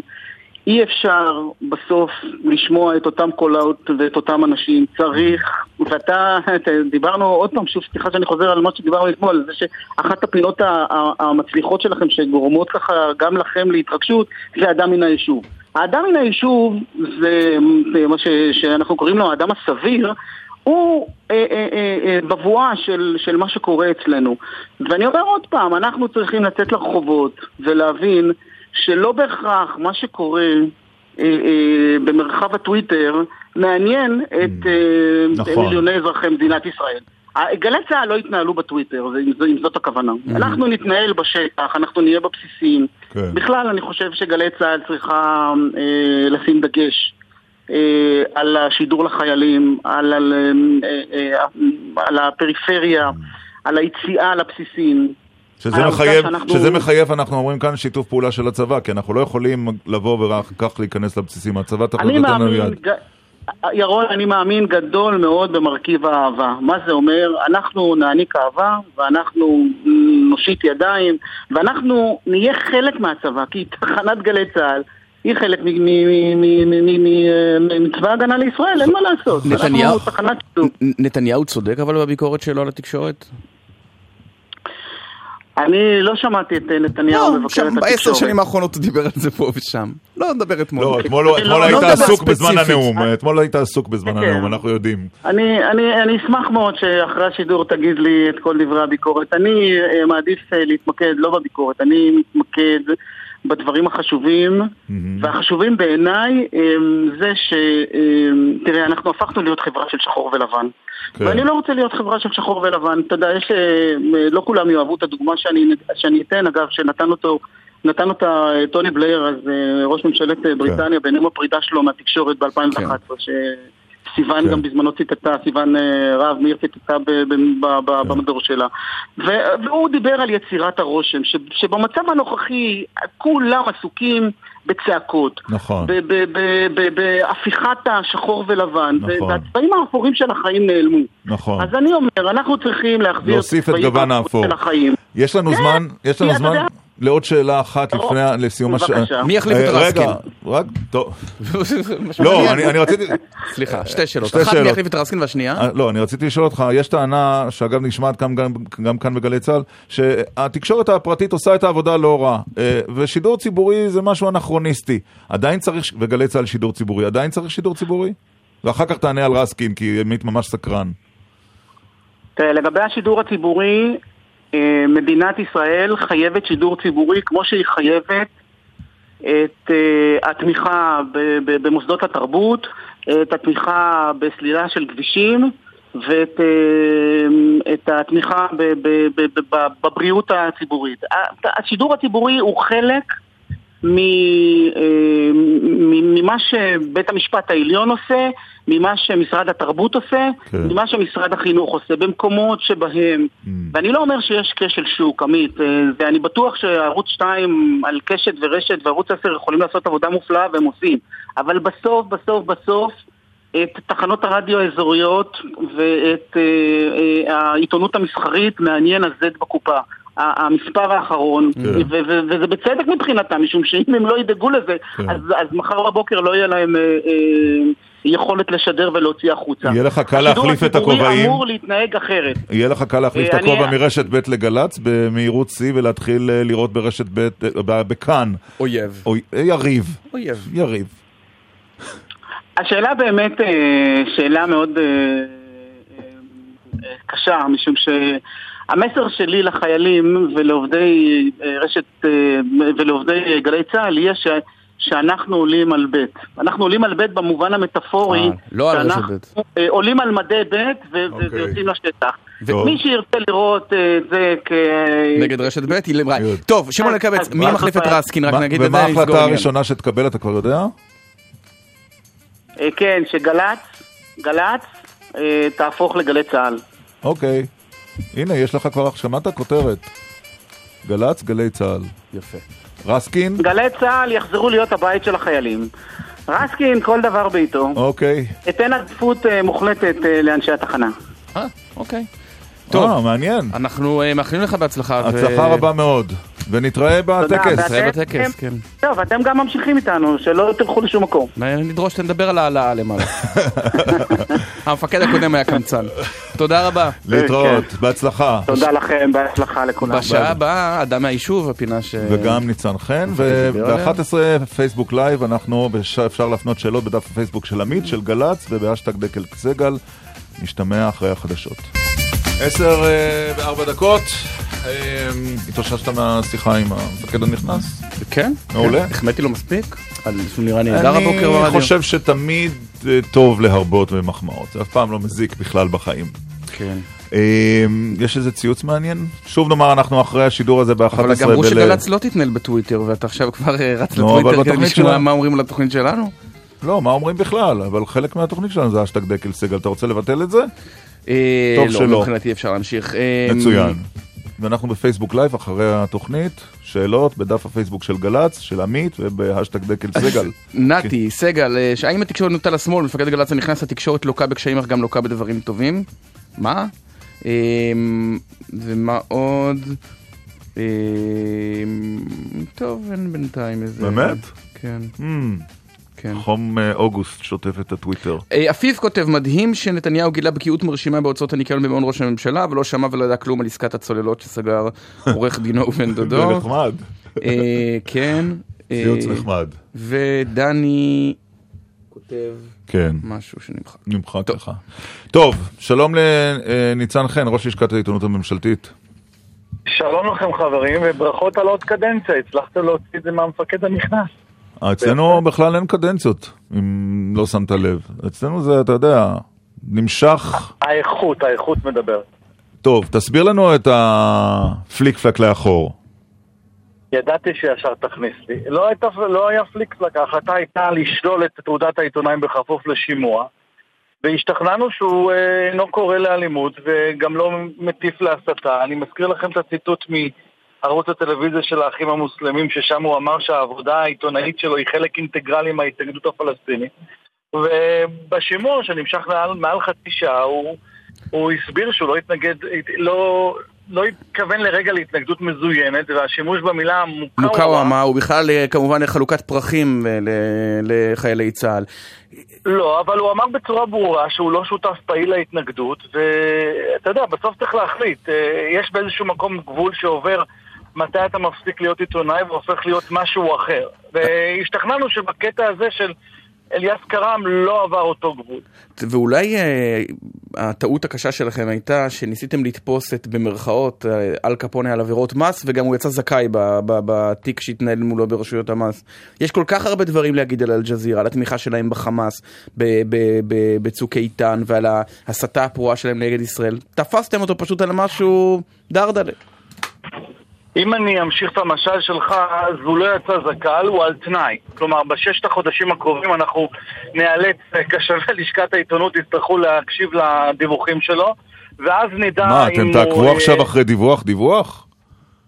שמע, אה, אל-ג'זירה, כמו שאמר עמית, זה לא סתם כלי תקשורת וזה אה, משהו אחר. כלומר, באיזשהו מקום אה, אה, מדינת ישראל צריכה להחליט אה, האם אה, הגבול פה, כשמדובר בכלי תקשורת שלפחות לאחרונה נראה באופן אינטנסיבי כמעט יומיומי, שיש שם אה, דיווחים שהם הם לא עיתונות, כן? זה משהו אחר. זה... זה על בסיס יומיומי, הסתה לכאורה אני אומר ש, ש, של תמיכה של כלי תקשורת אה, בחלק מהדיווחים שלו נו, בארגוני וכל טרור. מה שמצאתם אין, זה אין התבטאות. וכל מה שמצאתם זה התבטאות אחת, כל אל-ג'זירה, כל אלפי שעות השידור, ומה שמצאתם זה התבטאות אחת שנאלצתם לעשות פליק פלק בעקבותיה? שמע, זה נורא אה, קל, אתה יודע, לעשות את זה שחור לבן, אבל בסופו של דבר, ואתה גם למדת משפטים עמית, יש פה עניין של אה, אה, סבירות ותשתית ראייתית. ו- אה, משחק על המשחק הזה, כי מה לעשות, אנחנו מדינה דמוקרטית ואנחנו כרגע, אה, לא יכול, אני לא יכול לומר לך שיש מגדר, יש איזשהו אקדח מעשן. בסיפור של אליאס קרם הייתה התבטאות נקודתית של ראיון של 13 דקות, ששם אנחנו חשבנו שהוא אה, עבר את גבול הטעם הטוב, ואני מסכים איתך שכלי אל-ג'זירה זה כלי תקשורת שמאתגר אותנו כעת, ואנחנו אה, בוחנים אותו במספר פרמטרים. אבל אולי אה, ניצן חן היה צריך ל- ל- לחשוב אחרת, וקודם לערוך את השימוע ואחרי כן לצאת בהצהרות חגיגיות לאומה. במיוחד כשזה מגיע אחרי דברים של ראש הממשלה, ש... או אה, הדלפות מלשכת ראש הממשלה, שהוא יפעל ל... ל... להוציא את אל-ג'זירה מחוץ לחוק בישראל. שמע, אני חושב שיש אה, יש הנחיה של הדרג המדיני שכרגע היא נמצאת בבחינה, אבל הפלטפורמה המשפטית והמקצועית היא עדיין הפלטפורמה הקיימת. וזה אומר, אני אומר את זה ב- לצער, כן? כי בסופו של דבר, מאז בג"ץ כל העם ב-1953, אה, חופש הביטוי מנצח כל ערך אחר. אני אומר את זה לצערי. גם של הגנת הפרטיות, גם של אה, לשון הרע וגם של הסתה והמרדה. והגיעה העת, אתה יודע מה? בזכות הסיפור הזה עם אל-ג'זירה, שצריך לבדוק את זה פעם נוספת. לא יכול להיות שמדינת ישראל, כשיש גוף תקשורת שבאופן קבוע וסיסטמטי, לוקח צד ומשתמש במונחים לא מקצועיים אה, בסיקור שלו את הסכסוך, לא נראה, לך, לא נראה לכם בעייתי שמדינת ישראל תגיש עזרה לגוף הזה, שמטרתו המוצהרת היא פגיעה בעצם קיומה של מדינת ישראל? לא השאלה ויכוח אבל איפה עובר, השאלה. השאלה איפה עובר, איפה עובר הגבול. כי כלי תקשורת ערבי לעולם לא יסקר את, אה, את מדינת ישראל בשום צורה כמו כלי תקשורת אה, ישראלים אה, ציונים. זה, זה לא יקרה. השאלה איפה אתה מותח את הגבול בין מה שנחשב כהבעת עמדה שהיא אינה אוהדת לישראל, לבין תמיכה באלימות שהיא איננה לגיטימית. איפה אתה, איך אתה מצייר את הגבול? אני אה, לא יודע בדיוק איפה עובר הגבול, ואני גם אה, שואל שאלה רטורית כרגע, מי אמור לקבוע איפה עובר הגבול? האם הפוליטיקאים? האם אנשי התקשורת?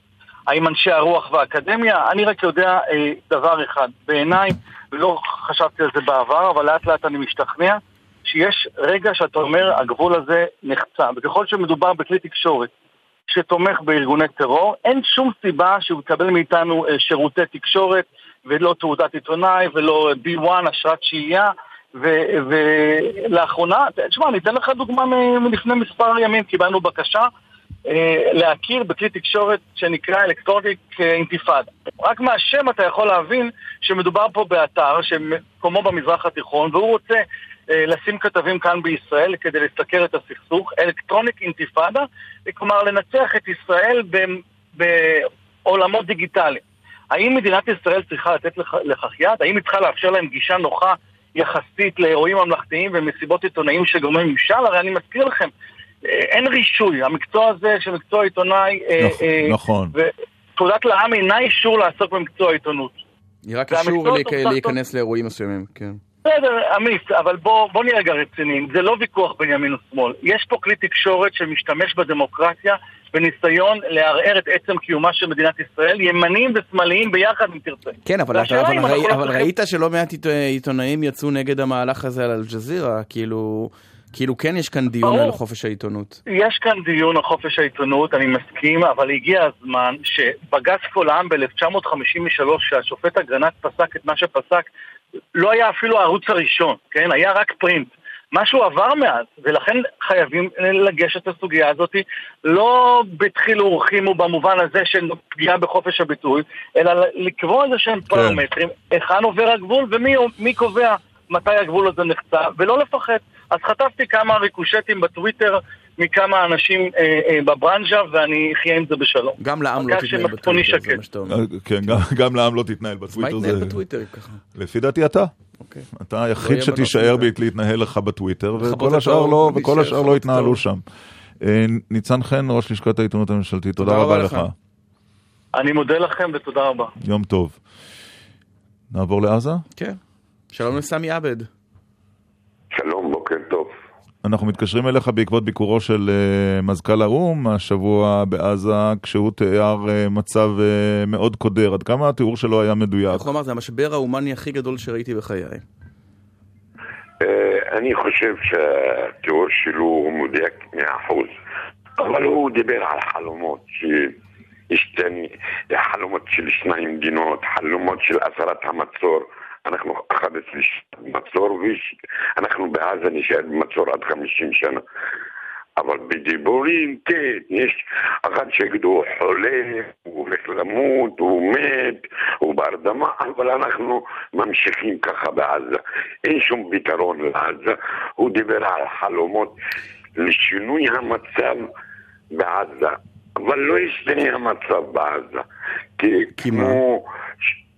אין שינוי. אבל תגידי, אולי, אולי לא, אולי זיכרוני התערער מעט, אבל כשישראל אה, יצאה מעזה ב-2005, לפני 12 שנה, פחות uh, שבועיים, uh, דובר על חממות שיוקמו על חורבות היישובים היהודיים, דובר על uh, מעברים פתוחים. המעברים הלכו ונסגרו לא בגלל שישראל החליטה להקשיח את ליבה, אלא כי השתלט משטר טרור רודני ואכזר. שתולה אנשים, ו- ובגלל זה נ- נ- נאלצו ישראל ומצרים לעשות מה שהם עשו. אבל אני כאזרח שחי בעזה, מה אני יכול לעשות? כי אחת, תשמע, במזרח... אתה יכול להתמרד, אתה יכול לבחור לעצמך הנהגה אחרת, אתה יכול לא לבחור בחמאס בפעם להתמרד, הבאה. אני חושב שלהתמרד זה לא כל כך אופציה תחת החמאס. אתה שוקל, זאת אומרת... לא קל, לא קל להתמודד נגד חמאס. חמאס אומרת, אם ימותו כל תושבי עזה ונשאר אנחנו החמאסניקים, אנחנו ממשיכים לשלוט בעזה. אז בואו, בישראל ביבי נתניהו לא רוצה לרדת על הכיסא ויושב על הכיסא נדבק בכיסא והוא עושה כל שבוע חפלה ומביא כל הליכודים. וככה חמאס, חמאס כמו ביבי נתניהו. לא ירדו על הכיסא, לא ירדו מהשלטון, אני לא אה, יודע אה, אוקיי, אז אה, נתעלם רגע מעצם ההשוואה, ואני אשאל אותך, בסדר, בישראל יש לא מעט אנשים שאומרים, נתניהו אשם בשורת חולאים. האם אתה יכול להגיד במצור הזה השם חמאס? לא, חמאס הוא אשם, ועבאס אשם, וישראל אשם, אבל מי סובל? משלם האזרח הפשוט המסכין. אז אני מדבר עם האזרחים, מה אפשר לעשות? אומרים, אנחנו אלוהים עשה לנו את זה, נקמה, ואנחנו לא יכולים על חמאס, לא יכולים על עבאס, לא יכולים על ישראל. ויש מצב הכי גרוע בעולם בעזה. يعني יש אבטלה 85 אחוז, אנשים לא עובדים, כל, ה, כל העולם מסתכל אחד על השני, ואין אוכל, יש אוכל בסופרמרקט, אבל אין כסף בשביל לקנות. אבל, אבל המצב הזה נמשך כבר כמה וכמה שנים, ובעצם סמי עבד, מה שאתה מתאר, הוא שזה עתיד ללא, ללא אופק, ללא אופטימיות בכלל. מה הציפייה, מה הציפייה שיקרה? שהאו"ם יתערב, ואז, ואז מה יקרה? לא, לא, תשמע, אה, כל עוד חמאס שולטת בעזה, ישראל אומרת חמאס טרוריסטית, חמאס חמאס, אז אני לא מסיר את המצור. אז אנחנו, אה, يعني אין פתרון, כאילו אין פתרון למשבצת הזאת. אנחנו נשאר ככה, ממשלת ישראל תישאר תגיד חמאס, יעני אני רוצה שאתה תמות מרעב, אבל זה בגלל אחיך שהוא חמאס, ואני לא יכול על חמאס. ותושבים מסכנים בוכים, ואין. אתה, יעני, אם אני אתאר לך את המצב בעזה, אני מסתובב ברחובות עזה, מצב הכי גרוע בעולם.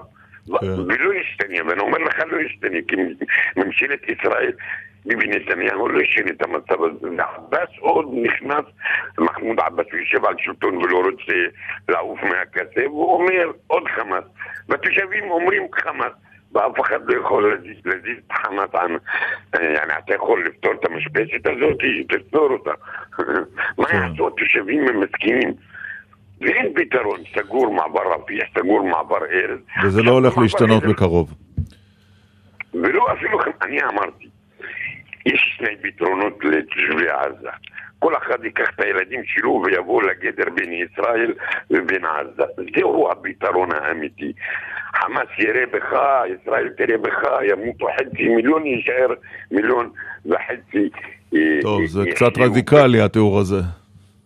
אז מה, תתן לי פתרון, אנחנו סגורים, אנחנו בג'ל גדול, הג'ל הכי גדול, בית סוהר הכי גדול בעולם, שניים. יש רק ויכוח מי הסוהרים. כן. סמי- סמי עבד, רק שאלה אחרונה לסיום, חג הקורבן בשבת, ספר לנו על ההכנות בעזה, זה הרי זה דבר מדהים, אנחנו 50 דקות נסיעה משם, יותר קרוב מחיפה, ומבחינתנו זה נהיה עולם אחר, אז אז אה, איך נראים החיים בעזה עכשיו? לא, ב- בעזה בחג הקורבן, יעני, כאילו מנהיגת מאלוהים, אבינו אברהם רצה לשחוט בן שלו אסמאעיל ואתה רוצה לשחוט כבש או ברא או משהו כזה, קורבן לאלוהים. אז הבעיה בעזה עכשיו, התושבים אין להם כסף בשביל לקנות כבש או ברא או משהו כזה, אבל לוקחים את זה, יעני, על החוב. יעני, עשו מה... אתה יכול לקנות, אבל תשלם בעשר חודשים, משהו כזה. וכל אחד משתדל שיקנה לו לבית שלו, אבל יש בעיה גדולה. שהבשר הזה, אין, אין חשמל, אין כן. אין איפה להחזיק אותו. איפה להחזיק אותו ולאפסן אותו בקור. תגיד, אה, סמי, לסיום, מתי חוזרים אה, לבתי הספר ברצועה? מתי מסתיימת החופשה אצלכם? לא, חזרנו, אנחנו, אנחנו לפני, התחילו בשבוע, אנחנו אה. לפני שבוע חזרו. כמה זמן החופש הגדול? פעם ראשונה שבא לי ממש להגיע לעזה.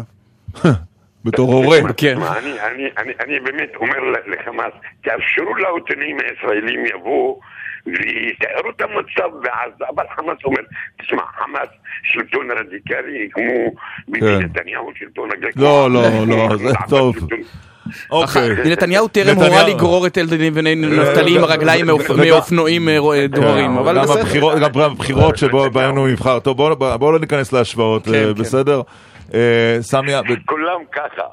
אה, תודה רבה לך על השיחה הזו, אה, סמי עבד, עיתונאי מעזה. ביי ביי, להתראות וחג שמח. להתראות. להתראות. חג קורבן אה, ביום שבת, כן. נכון? טוב, יש, קורים עוד דברים אה, תוך כדי שיחתנו, הנכים חוסמים את הכניסה לנמל התעופה. אה, של- שלום לכתבנו לענייני רווחה, ניר שווד.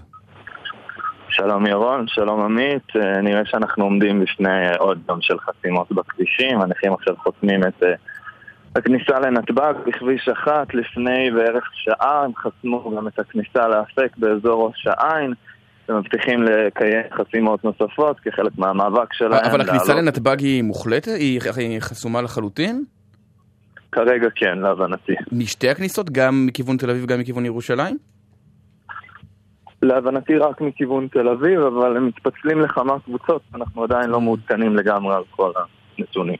והמשטרה מאפשרת או שהיא מנסה לפנות אותם כרגע?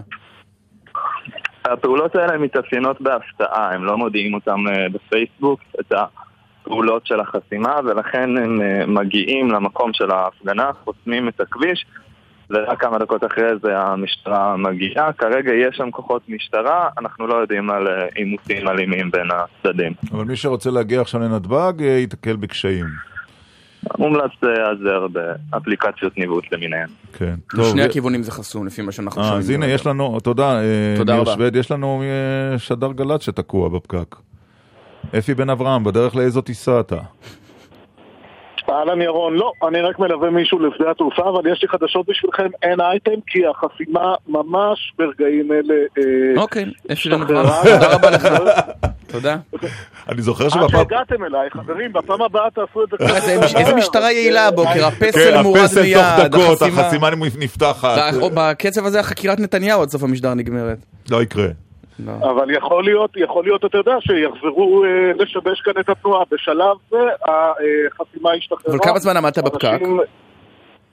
עמדתי בפקק 27 דקות. זמן, אפליקציית ווייז, דרך אגב, לא ממש עוזרת ברגעים? האלה. אז אל תבנו. למה. כל הזמן כן, אה, לא, מתעדכן עוד שמונה דקות עיכוב, עוד שבע דקות עיכוב, עוד עשרים דקות עיכוב?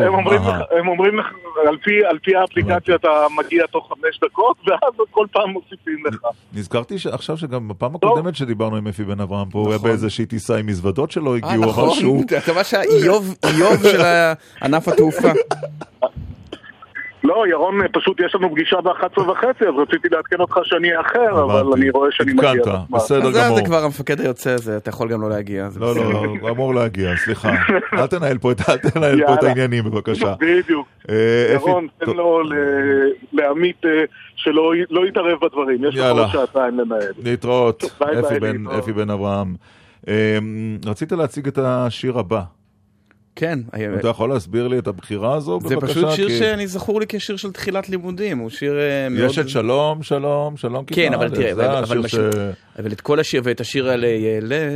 ולוח וגיר תמיד משמיעים. ולוח וגיר, השיר אה. המאוס הזה. למה מאוס? אה, קצת, לא יודע. לא. אז בחרת את אז השיר... בחרתי שיר פחות. אה, טוב, השיר של עמית סגל. לא אני כתבתי. לא, הבחירה. שלך.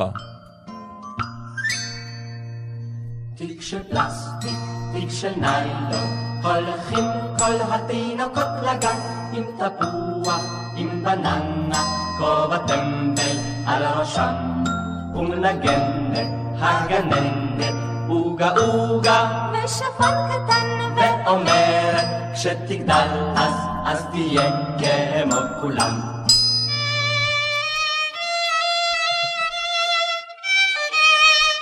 פלסטיק, תיק של ניילון, יושבים הם בגימנסיות. ישעיהו, ירמיהו, יוליוס קיסר, הרמב"ם. אחר כך הולכים ביחד עם הדבורות והחסיות לקיבוץ, לחוץ לארץ או לצה"ל כמו כולם.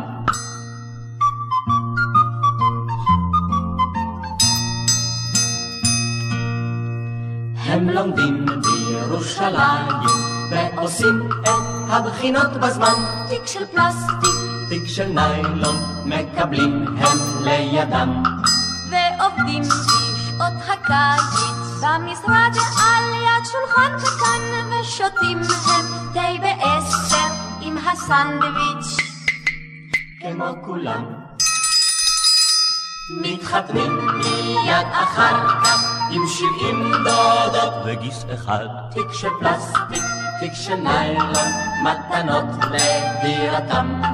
עם הזוג משה וחנוכה הם יוצאים במוצאי שבת ויולדים הם את אילנה ואת אודי כמו כולם.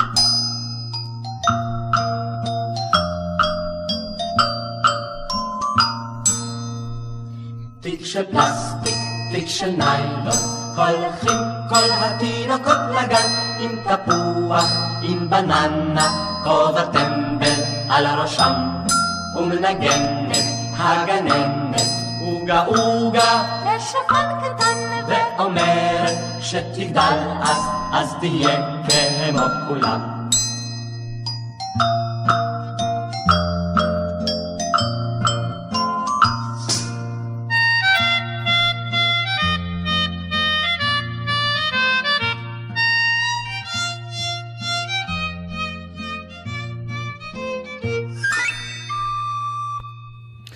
טוב, עבד אל קאדר אה, כותב לנו שחג הקורבן הוא בשישי ימי, הוא בשישי ימית. אוקיי, אה, מקבלים את אבל- התיקון. אבל כתוב ביומן שבת, אז אני לא יודע. ביומן שלך. כן. אה, ביומן שלי, כן, כן. אוקיי. חגים בישראל, אני גם- כל חג דרוזי גם מופיע לי שם. ציינת אה, פעם את חג הקורבן? תרם, אבל מוטי אגב, אה, לא מוטי יודע. מעלה שאלה אני נכונה. התארחתי אה, בסעודה. ו- לא, לא, אצלנו לא זה. תרשום אה, לך לנסות. סמי עבד טוען שאברהם אבינו רצה לשחוט את בנו ישמעאל, האומנם? האמת שאלה טובה, לא... הוא אמר את זה באמת ולא שמתי לב, הרי נכון, בתורה. כתוב יצחק, האם אצלנו כתוב אחרת? מעניין. מעניין. עבר על ידינו אז עבד, תכתוב לנו. בבקשה באמת את מי הוא ניסה כן. לפי המוסרת זה, ו... אוקיי. אה, מ- מ- מ- מ- מירית כותבת מקווה שאלקבץ מבין שהתקשורת בשנת 2017 היא גם טוויטר ופייסבוק, אחרת הוא בבעיה גדולה. אני חושב שהוא אמר טוויטר במובן של כאילו שהיא לא תתנהל בברנז'ה לפי מה שהברנז'ה רוצה. כן. אני גם, גם אני הבנתי את זה כך, לא כמשמעות הטוויטר והפייסבוק אה, כלשונם. אריה שואל, האם התוכנית שלכם תמשיך גם אחרי פרישתו של ירון דקל? התשובה היא כן. התשובה היא צפו ב-11 ב live chat, למה, למה אתה הורס? אתה, אתה רוצה להביא אנשים. נכון. אה, בינתיים כן, ב-11 live chat בפייסבוק. אפשר לכתוב שאלות כבר בדף בגל"צ, וגם בדף של עמית, וגם, יש כאן שאלות אלינו ב... לא, אבל אנשים שואלים בחי, הם לא מחכים. כן. טוב, אנחנו נהיה ב-11, מחדרי למעלה. אה, תשדירים? אה, הנה, קיבלתי תשובה. לפי האסלאם, אברהם עקד את ישמעאל.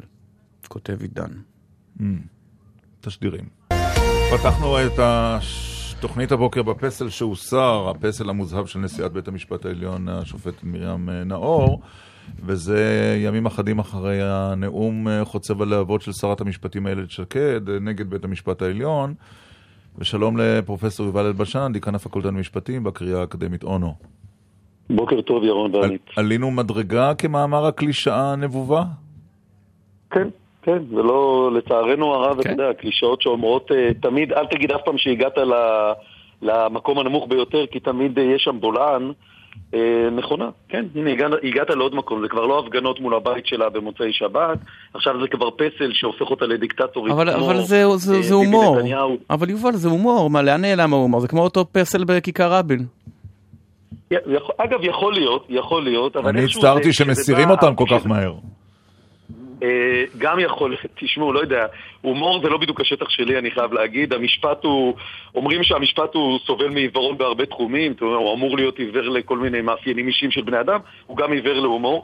הבעיה זה שזה בא על רקע, גם הנאום של איילת שקד, שהיה נאום שדי אה, סימן את ה... הייתי אומר, סימן את הגבולות, גבולות המטרה סביב הגבעה שמול הכנסת, זה פעם אחת, וגם אחרי כל מה שאנחנו רואים בהפגנות כבר 41 שבועות מול היועמ"ש, והפגנה שבוע שני או שבוע ראשון, אולי זה כבר היה שבוע שני, מול אה, ביתה של נאור פה בירושלים, אז אני חושב שזה, יכול להיות שזה הומור ויכול להיות שזה מצחיק, אבל זה, הצחוק הזה, אתם יודעים, הוא על קרקע מאוד שינה אה. של שנאת השופטים. יש עדכון אגב, מאחורי הפסל עומדת תנועת דרך חיים של הרב יצחק גינצבורג, מי שיצרו את הפסל היו קבוצת תלמידות באולפנה. אולי ננסה לדבר אה, איתם? כן? מעניין. נכון? אוקיי. אה, טוב, עכשיו, אבל יובל, בוא, בוא נדבר אז, על... אז, אז, עכשיו, אז עכשיו אנחנו רגועים ואומרים זה באמת הומור, אם זה בא משם, זה בטוח אנשים שהם כל כולם שלטון החוק. יש הומור ו- בה? מה, אתה רומז שאין הומור לא, אבל אה, בגבעות השומרון? בוא, בוא נלך עוד צעד. השאלה אם הפגנה ליד אה, ביתה של נשיאת בית המשפט העליון היא בעיניך לגיטימית או לא לגיטימית? אני, אה, אני פחות מתלהב מזה. קודם כל, מה זה לגיטימית? חוקית היא חוקית, מותרת היא מותרת, אני פחות מתלהב מזה. אני פחות מתלהב, כמו שאני גם לא מתלהב מההפגנות ב- בפתח תקווה כבר 40 שבועות, ומסרב לקחת בהן חלק, כן? זה נכון שזה מותר, זה נכון שזה חשוב, זה נכון שזה זה, אבל זה אנשים בתפקידים שיפוטיים, וברגע שאתה עומד מול הבית שלהם ומתחיל להפגין, וזה, לג- וזה בסדר, אבל זה צריך להישמר באמת למקרים האמיתיים שבהם אתה חושב שהמערכת הזאת היא מידרדרת. בעולם כי- הדמוקרטי, בעולם הדמוקרטי זה לא מקובל, נכון? אה, במרבית העולם הדמוקרטי. אני אגיד לך, זה קרה ב- אה, בדצמבר 1955 בענייני רוזה פארקס בזמנו. טוב, כן, טוב. עברו מאז, אה. אי אלו שנים. לא, וזהו, ונדמה, לא, גם היום יש לך כל מיני ענייני הפלות של זה, אבל זה קורה באמת במקרים חריגים, וזה בדרך כלל מול בית המשפט, כאשר אתה הולך מול השופטים אישית, כשאתה הולך מול היועמ"ש, שהוא בתפקיד שיפוטי פה, אין מה לדבר, אתה בעצם אומר שהכל אישי, אתה לוקח את האתוס של בתי המשפט ושל היועמ"ש, פרופסור, ורומס אותו. אבל פרופסור. למשל, בוא נדבר על הנאום של איילת שקד. אה, אה, אתה רואה אותו בדאגה, הוא לא חלק ממרחב הדיון הלגיטימי? למה אהרון ברק, הנשיא ברק, יכול היה לכתוב במשך שנים שכשישראל היא יהדות ודמוקרטית, אז יהדותה של המדינה מתבטאת בדמוקרטיות שלה. זאת אומרת, היא לא, אבל דמוקרטית ודמוקרטית, אבל איילת שקד, שהיא אומרת, רגע חבר'ה, הזזנו ככה את את הפלס קצת, אז אז זה נתפס לא, כלא לגיטימי, לא מתווכחים איתה בכלל. לא, אבל השאלה אם היא לא בעצם מכוונת לכך שהיא רוצה בית משפט יותר חלש, במשתמע. גם היא- אם כן, היא- זה היא דיון אומרת שהיא רוצה- לגיטימי. היא רוצה, קודם כל זה גם, תראה, דווקא הרצון שלה שיהיה בית משפט חלש, אני יכול להבין אותו. כי הדבר שאני הכי מתלהב ממנו זה מלחמה בין הרשויות, בין הרשות הדמוקרטית ששקד מייצגת, לרשות האנטי-דמוקרטית בהגדרה, האנטי-רובנית, שבית המשפט אמור להיות כדי להגן על אלה שאין להם ייצוג ב- באותו רוב אה, אה, ארעי, או לא משנה, רוב זמני עכשיו. בהקשר הזה, דווקא זה שהיא רוצה להחליש אותו, אני חושב שהדברים האלה הם, בסופו של יום, אני אוהב את הכיפופי ידיים האלה, כי זה מגן עלינו, על האזרחים הקטנים. אני, ואני אפילו גם מתחבר לתפיסה שלה שהיא רוצה שופטים שיחשבו אחרת. מה שאותי החריד בנאום הזה, זה העובדה, ש- זה הטעות, בעיניי, טעות תפיסתית גדולה. ואני לא חושב שפה ברק, אה, אהרון ברק נפל, שאומרת שבעצם הציונות היא לא זכויות אדם. לא, לא, לא, שאנחנו... אה, אה, פרופסור אלבשן, זה לא... הציונות- אה, רגע, הציונות לא, על פי שקד. יש איזונים. היא, ויכוח, רגע, עמית, רק תקשיב, היא ויכוח בתוך זכויות האדם. ברגע שאתה אומר, אנחנו מול זכויות האדם, אתה נכון. עושה פה טעות קולוסלית, לא סתם אחמד אוקיי. טיבי שלח לפרחים ביום שאחרי. זה- זה- זה- זה טיעון לגיטימי מה שאתה אומר, אבל אפשר גם להסתכל על זה אחרת, שיש איזון. הרי בית המשפט לימד אותנו שאין ערך מוחלט. גם זכויות נכון, האדם אינן ערך נכון. מוחלט. עכשיו, לפעמים נכון. באיזון הזה אתה אומר, בוא'נה, הרי בשם זכויות האזרח, כמו שאמר חשין, לא ניתן ל-50 מחבלים מתאבדים יתפוצצ- שיתפוצצו. אז גם לא ניתן ל-500 אלף פליטים להגיע, או מסתננים. אבל זה בסדר, אני, בכלל אין פה ויכוח. אלא אתה- תשמע, כן. הבג"ץ אישר, הבג"ץ אישר בכלל את עניין הגירוש. שוב, כולם התעסקו עם הדברים האלה, ואני מסכים עם מה שנאור אמרה בוועידה. אנשים קראו במקרה הטוב את הסיכום של העמוד הראשון מתוך המאה ה-21 עמודים, אבל נניח שזה היה נכון. הוויכוח עצמו הוא לגיטימי. אני חושב שיש פה טעות בתפיסת עולם שאומרת איפה הוויכוח. הוויכוח הוא פנימי בין זכויות אדם. גם חופש הביטוי, אתם אמרתם מקודם, גם חופש הביטוי לשים את התמונה, פסל מוזב של מרים נאור כדיקטטורית, זה גם חופש הביטוי, אבל, וזה ויכוח בתוך זכויות אדם, האם צריכים לשים את זה או לא, הפגנות מול היועמ"ש, האם צריכים לעשות או לא, זה ויכוח פנימי, גם הציונות היא חלק, התנועה הציונית צמחה זכויות האדם. אני דור חמישי פה לתנועה הציונית. בחיים אף אחד פה לא דיבר על זה, הם לא באו כי הם יצאו מהנאורות, הם יצאו מזכויות האדם ומהיהדות, והם לא ראו בזה סתירה. מי שעכשיו שם סתירה בין המדינה היהודית לבין, לבין זכויות האדם, בין המדינה היהודית לערכים אוניברסליים, עושה בעיניי משגה שהוא הרבה יותר חמור מאשר ההתקפה על בית המשפט. אתה חושב שזה, אתה. חושב כ- כאיש אקדמיה, אתה חושב שזה יקצין את אה, הפסיקות של בית המשפט העליון, או שדווקא ימתן אותן? העובדה שהשרה המופקדת על תיק המשפטים היא שנכנסת עכשיו בכל הכוח בבית המשפט העליון. אולי עדיין לא זה- בכל זה הכוח. ישנה. השופט, היא לא נכנסת בכל הכוח, היא גם, אני חייב להגיד, בנאום הזה היא, היא התחלקה, אני חושב, אני, אני מבין מה התכוונה להגיד. בדרך כלל השרה שקד לא נכונה. מתחלקת, היא לא כל כך מתחלקת. לא, בסדר, היא, יכלו, היא פנתה, אתה יודע, היא הלכה לכל מיני, אני מכיר את היועצים שלה, אני מבין מאיפה זה בא, אני מבין מה היא, מה היא רצתה, אני חושב שפה היא עשתה טעות, אפילו מנקודת המבט שלה, בנקודת המבט שלה ושלי, זהות בהקשרים האלה, כי שנינו משתייכים למחנה הציוני שדבק עדיין במיזם האדיר הזה. השאלה אם לא השופטים, חושב שזה השאלה אם השופטים לא ביוש- ישפיע. לא ישפיע על, על פסקי הדין שלהם? תראו, על השופטים, על השופטים זה, הדברים האלה לא משפיעים, ולצערי הרב אנחנו גם רואים, אתה כבר רואה בעשר שנים האחרונות בית משפט עליון גם ככה מוחלש, גם לא ככה הוא גם לא, אולי הוא יותר מודע למקומו, אול- אולי הרגעים או השנים של אהרן ברק, שבהם אה, מצד אחד הוא הגשים את כל אה, חלומותיו הרטובים של האגף האקטיביסטי, אבל גם הביא חצי מיליון איש ממש אל פתח בית המשפט העליון באחת ההפגנות הגדולות בתולדות נכון, המדינה, נכון. אולי זה לא היה הדבר הטוב. לא, אגב, בגלל זה אני אומר לך, אני אוהב את הוויכוח. אני רוצה ברק בעליון, ואני רוצה שקד, בלי הקשר עכשיו לטעות שהיא עשתה עם זכויות אדם במשרד המשפטים, ואני לא, אני פחות מתלהב מצחי הנגבי, שר המשפטים, כתלמידו של אהרן ברק, אני אוהב את הכוחות. אני כן אוהב את המלחמה הזאת, לא רק, מה זה אני? זה לא, אני יובל זה לא מעניין. זה מה שהמ... על, על זה המערכת בנויה, חברים, ירון היה... מספיק שנים בוושינגטון כדי לדעת כמה העסק הזה הוא מורכב ואנחנו מכירים את הדוגמאות מההיסטוריה מפה עד לוורשה, רוזוולט עם כל הבחירה העצומה שלו עמד מול בית משפט עליון שכמעט רמס לו את ה New Deal ואנחנו מכירים את זה גם באחרי זה, אייזנהאואר עם, עם בראון ואלף אחד דוגמאות. אני בעד הסיפור הזה, מה שאני לא... ב- אני, אני חושש מזה שכשיש צדדים חלשים מדי. בית המשפט הנוכחי הוא כבר חלש בעיניי מדי. ולכן כשירון שואל אותי האם זה ישנה את הפסיקה? הוא חלש מדי, אבל- זה לא ישנה את הפסיקה אבל הוא בגלל עדיין- שהוא כבר גם ככה חלש. א- אבל אם בית משפט חלש מדי? אז איך הוא פסל את. חוק, הדירה השלישית של הבן יקיר. לו של כחלון ושל הקואליציה? איך הוא אה, אה, בשורת מקרים בשנה האחרונה פוסל... אבל מי פסל, עמית? מי פסל? סולברג. אז מה, אז כאילו כאילו לא קבל מותר. דוגמה, קבל דוגמה שהוא נתפס, שהוא נבחר, אני, אני תמכתי בבחירה שלו, אבל הוא נבחר כמישהו שהוא כאילו שמרן, כמי שמייצג את הח... אתה יודע מה, אתה השתמשת בביטוי חלום רטוב של שקד, בוא נגיד, בחלום הרטוב של אלה שקדמו לשקד. הוא נכון. היה אמור להיות האנטי ברק, והנה תראה, הוא עשה פסק דין אקטיביסטי.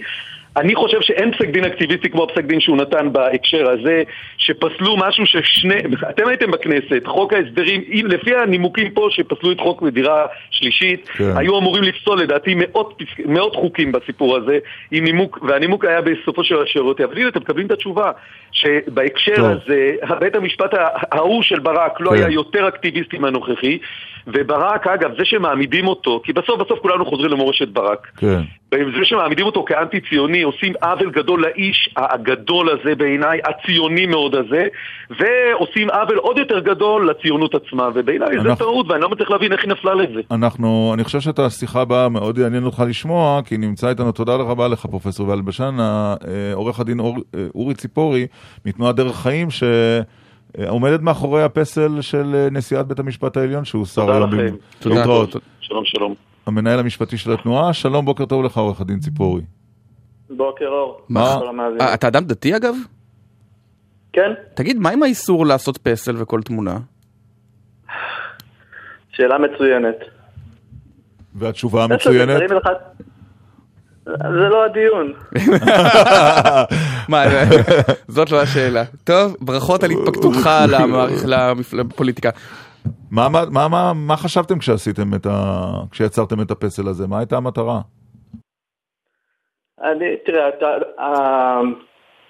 קודם כל את- את הפסל יזמה התנועה בכללות, לא, לאו דווקא המחלקה המשפטית, המחשבה מאחורי זה, אני מעריך, הייתה לבטא את ההרגשה של הציבור, שבעצם היום השלטון נמצא בידיים של בית המשפט העליון, לא אצל נבחרי הציבור. כרגע שמענו אה, פרופסור מהפקולטה למשפטים בקריאה האקדמית עומר, שאומר שבית המשפט היום חלש מבעבר. טוב, הפסיקות האחרונות אה, לא מראים ככה. אולי הוא מאוים יותר מבעבר, אולי הוא חושש יותר מבעבר. בפועל, הפסיקות אה, ממשיכות. אה, אנחנו חושבים שהציבור מרגיש שפעם אחר פעם הוא הולך לקלפי, הוא מצביע עבור נבחרי ציבור שיקדמו את המדיניות שהציבור מאמין בה. ובפועל הדברים האלה לא יוצאים אל הפועל בגלל שכל הזמן זה מסוכן על ידי בית המשפט. ספר לנו על, אה, ספר לנו על התנועה רגע, שלך. לפני כן, לפני אה, כן אני כן. רוצה עוד דבר אחד. אה, איך עושים פסל כזה? מ- מ- מתאמים עם פסל שיפסל? פוליגלים, קרטון, לא, גבס. כן. אני למשל, אם תבקש שנעשה כאן פסל פסל... בדמותך. לא, פסל של מפקד התחנה הנכנס רציתי להציע, כשיוצב עם כניסתו. אני לא אצליח לעשות את זה. איך עושים פסל? האמת שהייתי רוצה מאוד לעזור לך ב- ללמוד איך עושים את זה, אבל אני גם לא יודע, זה לא היה... זה לא הייתה עבודה שלי, יש אנשים אה, מוכשרים בתנועה שעשו את זה. אה, אוקיי, התנוע, התנועה היא אה, מיסודו של הרב גינצבורג, שהוא בוא נגיד מהסמנים היותר אה, קיצוניים של, אה, של תנועת ההתנחלות, מיצהר, ישיבת עוד יוסף חי בחברון, כולנו זוכרים את הספר שלו, תורת המלך והלכות הריגת גוי. מה מטרתה של התנועה? אז בואו בוא, בוא נעשה רק סדר, הרב גינזבורג הוא, הוא לא נמצא בהתיישבות, הוא חסיד חב"ד, גר כן. בכפר חב"ד.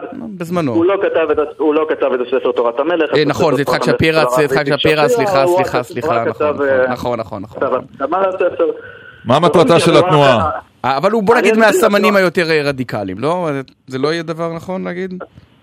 אני לא יודע, המונח רדיקלי היום, אתה יודע, תלוי באיזה אתר תקשורת מתראיינים. בערוץ 7 אז יש את השמאל הרדיקלי. אני שואל אותך, אני לא, שואל אותך. הוא, הוא, מייצג את היהדות התורנית, ההלכתית, והוא מביע את דעת התורה וההלכה. זה, הרבה פעמים זה ימין, והרבה פעמים זה שמאל. רק את מה ששמאל לא כל כך אוהבים לצטט. על כל פנים, התנועה... בוא נגיד לא, ככה, הוא לא הוציא- חוברת בשם, אה, הס- לא חוברת, את הספר, ברוך הגבר אה, אחרי טבח גולדשטיין. כן. אתם מדברים על הרב גינזבורג, אני רציתי לשמוע על התנועה. אז הוא קצת או, רדיקלי. זהו, אני, אני גם רוצה לחזור לתנועה. התנועה היא באמת בראשות, בראשות הרב גינזבורג. אה, אם תרצו לדון בו אפשר בפעם אחרת. דנו בו מספיק. אה, היא תנוע- היא תנועה- היא תנועה עממית, אה, חוץ פרלמנטרית, ציבורית, יש לה 5,000 מתפקדים, אה, מוסדות נבחרים, כמו כמו שאמרתם, בראשה עומד הרב, אבל יש לה גם הנהלה? מכהנת בפועל. התכלית שלה זה להוביל את עם ישראל לחיים ציבוריים על פי תורה. אגב, לא לגמרי טעיתי, הרב גינזבורג נתן את ההסכמה לספר תורת המלך. הסכמה, נכון, אני, אני אמרתי, אוקיי. נתן הסכמה ביחד עם הרב גאו ליאור ורבנים אחרים. להוביל את. הציבור לדרך חיים על פי... לחיים, לחיים, לחיים ציבוריים על פי התורה. יש הרבה סוגיות. אהה. אוהבים לחשוב על היהדות כמשהו שמתעסק אך ורק בתחומי ה... בדד אמות של הפרט. אה, תפילין, שבת, כשרות וכולי, אבל ביהדות יש אמירות בתחומים, אה, גם בתחומים... אבל מה עם האיסור. לעשות פסל עוד לא ענית לי? היהדות, כבודה במקום המונח, היא גם אומרת לא לעשות פסל, אז אה, כשנוח לוקחים, כשנוח לא לוקחים, מה- מה עם זה? טוב, אני, אני לא רב, אנחנו קיבלנו לזה יותר הלכתי. אתה רק יועץ לא משפטי אתה אומר, אתה אומר אתה משפטית זה מתמקד עובר בתחום אותך. אני המשפטי לא- זה יש עבר. יש לזה גדרים הלכתיים, התייעצו עם רב, נאמר שאין עם זה שום בעיה. כשרוצים אפשר. תגיד, הופתעת מהמהירות שבה המשטרה סילקה את הפסל הזה? האמת שכן, לא רק מהמהירות, גם הופתעתי מהמהירות שבה המשטרה מיהרה לשחרר הודעה שנפתחה חקירה. היא וכולי. חזרה בה אחר כך מההודעה הזו. היא חזרה בה, נכון, אבל זה רק משקף את מה שבעצם הפסל הזה נועד להגיד, שיש פה אה, איזשהו מעין דיקטטורה, או, או מוסד שהוא למעלה מביקורת, שאי אפשר לשנות בו שום דבר, שכל ניסיון לשנות בו איזשהו אה, אה, אה, התנהלות מתפרש כ- כאיום על הדמוקרטיה וכולי, וזה בדיוק נקרא דיקטטורה. אתה. אגב נכד של... אה, כבר עשית עליו גוגל? לא, שלחו לי, של מרדכי ציפורי, שהיה בליכוד, היה סגן שר, לא? נכון, היה סגן שר הביטחון. הוא לא היה, הוא היה חילוני, לא אה, הת- ציפורי. נכון. אני בעל תשובה, בעוונותיי, או לשמחתי, איך שתרצו לפרש את זה. אתה בעל תשובה. אה, אתה תדרשו את הפסל חזרה? עלה לנו הרבה כסף. עלה הרבה כסף? אה, באמת? כמה הוא. עלה? אני סקרן. עלה 1,600 שקל, משהו כזה. וואו. מה, מה, החומרים? אתה רוצה לדעת ממה הוא היה או עשוי? שקניתם אותם. כל- ההפקה.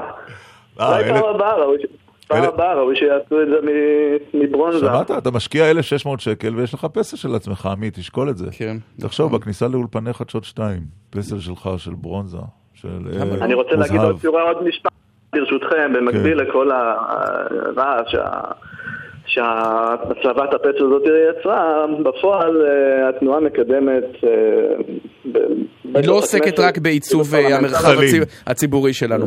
בסדר גמור, עורך דין אורי ציפורי, תודה רבה לך. המנהל המשפטי של תנועת דרך חיים שהקימה את הפסל הזה של נשיאת בית המשפט העליון. רבע לך, יש איזה ציוץ מעניין שאתה רוצה לשתף אותנו בו? ב- בהיכלי לא, הטוויטר? לא, אנחנו ממהרים ל- לאדם מהיישוב, כי אחר כך יש עוד משהו שאנחנו צריכים להספיק. אה, אז אה, נגיד עכשיו... עוד משהו זמן- שאתם צריכים כן, להספיק? אין זה לא נשמע לי טוב. אין זמן טוב מזה לדבר עם אה, אב בית באולפנת שלהבת בשוהם. לא- אב לא- בית, מה שבזמננו נקרא שרת. שרת. שלום לדורון נדב. שלום, שלום, בוקר טוב. כמה שנים אתה במקצוע? אני במקצוע עשר שנים. עשר שנים? מה עשית קודם? כן. עשיתי קודם, הייתי, עבדתי בתור נהג מונית, עבדתי ב... בכל מיני דברים. כשהגעתי למקום הזה, קיבלתי את הזכות להיות ב... במועצה ובמקום שאני עובד בו. ואיך איך, איך נראה סדר יומך היום כאב בית? אגב, המילה, המילה, רק ש- שנבהיר, המילה שרת היא מילה שכבר לא משתמשים בה היום? זה רק אב בית? המילה שרת אה, לא משתמשים בה היום, אבל אה, גם שהשתמשו במילה שרת, לדעתי אף מחשב לא יכול לעבוד בלי שרת, נכון. ולכן גם אף, אה, אף בית ספר לא יכול לעבוד בלי אב בית. אז ב-1 בספטמבר... רגע, שאלתי איך נראה סדר היום שלו, רק שנייה, אוקיי. ס- סדר היום שלך בזמן הלימודים, איך נראה? בזמן הלימודים אני מגיע מוקדם בבוקר, פותח את הכיתות, אה, מסדר אה, תיקונים, אה, אני מגיע בשש בבוקר לפני שהתלמידים מגיעים, אה, עד שמונה אני מתקן כל מיני תיקונים ש- כדי לא לשלב את זה במסגרת הלימודים, ומשמונה אנחנו מקבלים את התלמידים. ומתחילים כל, ה... כל השכפולים וכל הדברים שעושים לסדר היום, שהמורות יעבדו והכל יתנהל כמו שצריך. ב-1 בספטמבר מתחילה שנת הלימודים, אנחנו יודעים על ימי היערכות של מורים. מתי מתחילה שנת הלימודים בשבילך? באיזה תאריך באוגוסט אומרים לך בוא תתייצב, צריך להתחיל לעבוד? אה, בשבילנו, האבות בית, אה, תחילת הלימודים היא אף פעם אין תחילת הלימודים, זה רוטינה שהיא ממשיכה גם בעבודה וגם בנשמה. זאת אומרת שאין... אין, אין, אין, אין תאריך מסוים אה. להתחיל את זה. עוד פעם, אתה, אתה צריך להכין את עצמך כל הזמן, מהמם. שהבית ספר מתפקד גם בימי החופשה. לא, אבל מה, גם ו- ב-1 ביולי, כשהתלמידים יוצאים לחופש, ב, ב, אני יודע, ב-30 ביוני, אתה מגיע למחרת כמו כלום? אני, אני מגיע למחרת, כן, ואת החופשים המסודרים שלי אני מסדר מול המועצה, מול אה, אגף כוח אדם. וכל צורך של הבית ספר שיהיה, אני תמיד לרשותם, אתה זוכ- ותמיד עומד... אה, אתה זוכר את התלמידות במהלך השנים? אתה יוצ- נוצר- נוצרים קשרים אה, עם הלומדות? בוודאי, אה, אנחנו ב- בתור בית ספר אה, ממלכתי דתי שהוא... שהקשר שם מובנה על הכרת הטוב וכל הדברים אה, שמעבר. אז אה, בוודאי שיש קשרים עם המשפחות, עם כולם. אה, אולפ- אה, לומדות רק תלמידות? רק תלמידות, זה אולפנה. כן. לא, לא, לא, גם אה, תלמידות וגם אה, תלמידים, זה מחולק... זה לבית אולפנה? ספר, מחולק ל... אה, לא ידעתי שיש. כן, לא, זה אולפנה וישיבה. אה, זה אולפנה וישיבה. זה מחולק. אה, אז אני צריך לשאול אם אתה זוכר. ואתה אב הבית של שניהם, איך, איך, אה, אתה, יש תלמידים שאתה גם בקשר איתם אחרי שהם מסיימים את היש- את הישיבה באולפנה? בווד... בוודאי, בוודאי, יש תלמידים שאנחנו בקשר, יש תלמידים שהם מתייעצים איתי, תראה, זה תפקיד מאוד רגיש. אתה, אם אתה לוקח אותו ברגישות הנכונה, אז אתה, אתה, איך אומרים את זה, לוקח את הילדים כ, כילדים שלך ולא כעוד איזה אתה אומר... מספר קטלוגי. דורון, אתה אומר תפקיד רגיש כי, כי אתה כאילו מצוות בית הספר, אבל אתה לא מורה, אתה לא... או מעניש, לא אתה לא מורה נותן וזה- שיעורי בית. נכון, וזה יתרון שילדים יכולים לבוא ולספר ולדבר ולתת אמון מסוים. למשל, שהם, אה, דוגמה. חוששים. אה, בעיות בבית, בעיות אה, בחברה וכל הדברים אז אתה האלה. ממש היועץ, היועץ הלא רשמי של התלמידים פה ושם. אני יועץ הלא רשמי, אבל בכל אופן אני תמיד מתייעץ עם היועצת לגבי דברים, לא, לא נוקב בשמות ספציפיים, כן. אבל אני מתייעץ יש- עם, ה, עם המנהל ועם כל ה... יש ילד. אחד, ילדה אחת שאתה זוכר במיוחד? זה אני זוכר מהיסודי, זה ילד שהיה בבעיות חברתיות מאוד, אה, והרימו ידיים, ופשוט לקחתי אותו ואימצתי אותו כבן, והיום הוא עושה חיל, והוא בצ... בצבא, ועושה את כל הדברים שכל ילד עושה. תגיד, מה הדבר הכי קשה להוריד, הלכלוך הכי קשה? אה, מסטיקים משולחנות? והאם בנות... אה, זה והאם- אני לא... זה אני לא עושה, זה העובדי ניקיון. לא, אבל אתה בטח תשאל באים אליך ואומרים לך, בטח באים אליך ואומרים לך, זה היה סיוט, זה לוקח יומיים. אני חשבתי שאתה על מה השאלה- החלק הכי קשה בעבודה. החלק, החלק אה, הכי קשה בעבודה, כן. אין דבר כזה חלק הכי קשה בעבודה. האתגר הכי גדול, נגיד איזה, מה... בוא נדבר על, על, על, על, על ניקיון. בת... האתגר, הניקיון, אה, תשמע, הניקיון אה, עובד כמו שצריך, הילדים אה, משתדלים לשמור על הניקיון. כן, בתי ספר בזמני היו דבר מלוכלך ביותר. אתה מרגיש לא שיש... אם, יש, אם יש צוות טוב ואב בית טוב שאוהבים אותו כמו אבא, מן הסתם הילדים אה, מעריכים. אתה- וזה מה שאני. חושב ש... זה מה שאני חושב שכל אב בית צריך להיות. ש- זאת אומרת, אתה רואה קשר, כ- כ- ככל שתלמיד מרגיש יותר טוב בבית הספר, מרגיש יותר טוב עם הצוות, מרגיש יותר טוב באמת עם אב הבית, הוא פחות ילכלך? בוודאי, בוודאי, זה לא רק עם אב הבית, זה גם עם המורים, אל תשכח שיש פה מורים, אני לא הדבר היחידי בבית ספר. יש פה הרבה מעבר. אני אתן לך גם דוגמה, אני אתן לך גם דוגמה, סליחה שאני עובר נושא, אני אתן לך דוגמה, אני שכלתי את אשתי לפני כשלושה חודשים. אה, כמעט כל הבית ספר הגיע לנחם. אה, כמעט כל הילדים שעזבו את הבית ספר והיו לפני זה, והיו בבית ספר לפני זה, באו וניחמו. אז אני רואה בקשר הזה קשר מאוד, אה, מאוד רגיש, מאוד אישי ומאוד מאוד חשוב. הפרנסה מצויה אצל אב בית? הפרנסה, אה, תשמע, יש עבודות שאם אתה בא אליהן ואתה מסתכל רק על הפרנסה, אז אתה אתה לא לא, תעשה לא אותם. מסופק, אתה לא מסופק, אז אתה לא, זה לא שווה כלום. גם, אה, בוא נגיד... אה, אבל צריך לחיות ממשהו. צריך לחיות, אנחנו חיים, אנחנו חיים, וברוך השם לא חסר לנו כלום. לא חסר כלום.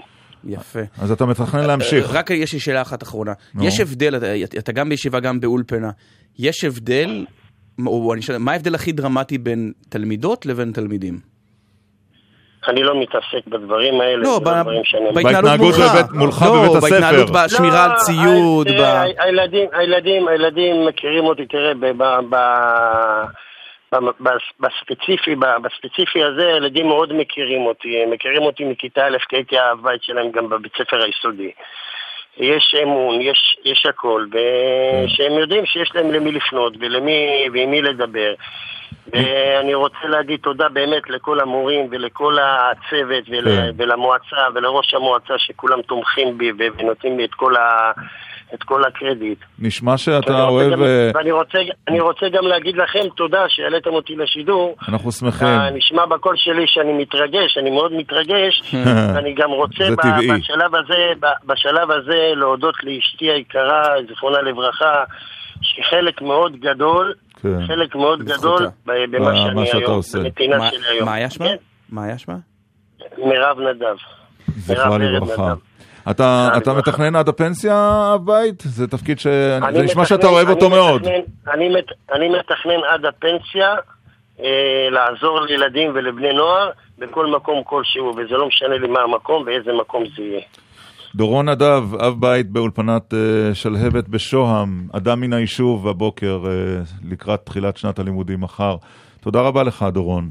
תודה רבה גם לכם, ואני מקווה שכולם ישכילו ו- וילמדו שאת הילד צריך לחבק, אין ילד רע, יש ילד שרע לו, וצריך להגיע לציפור נפש של אמן הילד. ואמן. ופה, ופה שלא ניכשל. אמן. תודה רבה. תודה רבה. כן. מה רציתם עכשיו, לפני ש... אני חשבתי אתה שיש שיר. פורש. אתה כן. פורש. אה, בבקשה. לא מן התוכנית. לא. אה, נכון. התחלת את דרכך בגל"צ במאה ה... אה, הלכתם לארכיון? 19? במאה ה-18. לפנות המאה. במאה לפנות המאה. ה-18. זה היה בדיוק סיכרת את מלחמת קרים. כן, כשנפוליאון אה, התדפק כבש על שערי עכו. אז, אבל האמת זה לא רחוק. לדעתי רוב המאזינים לא זוכרים את הרמטכ"ל שאליו התלווית משה וחצי? בכתבה הבאה, כן. מה אתה אומר? אה. בשנת, אז. בשנת 1982 או 3. שלוש. ארבע. ההיכרות של הרמטכ"ל, רב-אלוף משה לוי, עם יחידות צה"ל השונות, נעשית בעיקר באמצעות סיורים בשטח. סיורים המתקיימים לעיתים תכופות מאוד. כתבנו ירון דקל הצטרף לסיור כזה, סיור שנערך בדרום, תוך צפייה בתרגיל של צוערי חיל ההנדסה, ואחר כך ביקור במתקן האימונים. נשמע מרתק עד עכשיו. לא אנחנו לרמטכ"ל? ממריאים בשעת לא. בוקר משדה תעופה במרכז. היעד, דרום הארץ. משך כל זמן הטיסה רכון הרמטכ"ל על ניירות עבודה. אל הנוף הנשקף אינו מסתכל. צוערי חיל ההנדסה ממתינים לנו, עוקב. ורב אלוף לוי מוזמן לחזות בתרגיל הסיום של קורס הקצינים. הרבה אינסרטים. כתבת. רדיו. מה אתה רוצה? זה בסדר גמור עד עכשיו. הטרקטורים, כמו גם הגשר הנייד ומגלי המוקשים, שייכים לחיל ההנדסה. הרמטכ"ל מנצל מנוחה בתרגיל לשיחה עם הצוערים. אנחנו צריכים לקבל את אותו מפתח לתנועה, לתמרון, מחיל ההנדסה. וזה הולך ונעשה קשה, ואתם צריכים להיות יותר ויותר מומחים. יותר ויותר מומחים גם בצד הטכני וגם בצד המבצעי. יש לך מתרגיל רוח הסיום של במיקרופון. קורס הקצינים, לא- אנחנו לא ממשיכים את ה- למתקן אדם. את הרווח, את הספוג האימונים. במיקרופון. כן. לפני הרמטכ"ל מוצג מכשיר חדיש להפעלת מטרות? ירי מרחוק. טלפרינטר. עליהם בוא נשמע. מטווח ארוך מאוד, עד 500 מטר ויותר. מה שראית כאן בדיוק, זה הכוונה, זה מה שעושים איתם. אפשר להתקיל אנשים במקומות, כל מקום, אנחנו יכולים לשים את המכשירים האלה בכל מקום שאנחנו רוצים. ולעבוד זה משהו חדש, זה הראשון בצה"ל, בינתיים בניסוי. טוב, אני הרמטכ"ל חושב מסתפק נכון? זה היה כן. הרמטכ"ל הרמטכ"ל 1984, זה תחילת. דרכי. כן, אתה לא עשית כתבות כאלה אף פעם? איומות, מה זה אתה היה נורא אומר? ואיום. דווקא אני חושב שהיית עושה את זה נהדר. כן. אמ, הכתבה הראשונה שלי הייתה על נתניהו בכפר חב"ד והאם הוא עושה קאמבק. אה, ישר הלכת לפוליטי? ישר, כן, שלחו אותי מה, לכפר חב"ד. כתבה ראשונה שלך בתור אה, חייל בגלי צה"ל? בלי לעבור דרך תרגילי אה, חיל ההנדסה. חיל התותחנים? שודרה בשש ושבע דקות. לא, בבוקר. כן. וואו. טוב, מה, אז איך אתה מסכם את אה, חמש שש שנים וחצי? חוויה מרתקת, חמש וחצי שנים. חמש שנים וחצי אומרים. נכון. כן. מרתקת, מעניינת, יחידה, משהו נפלא, מופלא, קשה, אך מרתק. תגיד, אבל רדיו, Mm. כמה- כמה שנים עוד יישאר איתנו הרדיו? עובדה שבינתיים הוא נשאר. הקולנוע נשאר? כמה שנים אמרו, אתה נכון. זוכר שיצאו, אתה זוכר את עידן הקלטות? כן, שאמרו זהו, זה קס- תם הטקס. הקסטות. זהו, אין יותר... אה, מאז הקולנועים אמנם, אה, אה, התפתחו והשתנו, ועכשיו זה 20 אול- אולמות, 25 אולמות. והרדיו אבל- גם יהיה ככה. אני חושב שבינתיים אני לא מזהה. אמנם יש, יש ירידה בהאזנה לרדיו, כי אנחנו עוברים ל- ליישומונים למשל, נכון. או כל מיני אה, אבל אין- שפחות נמדדים. הבנתי. אבל אני חושב שהרדיו ככלי באוטו, ואתה מרוצה?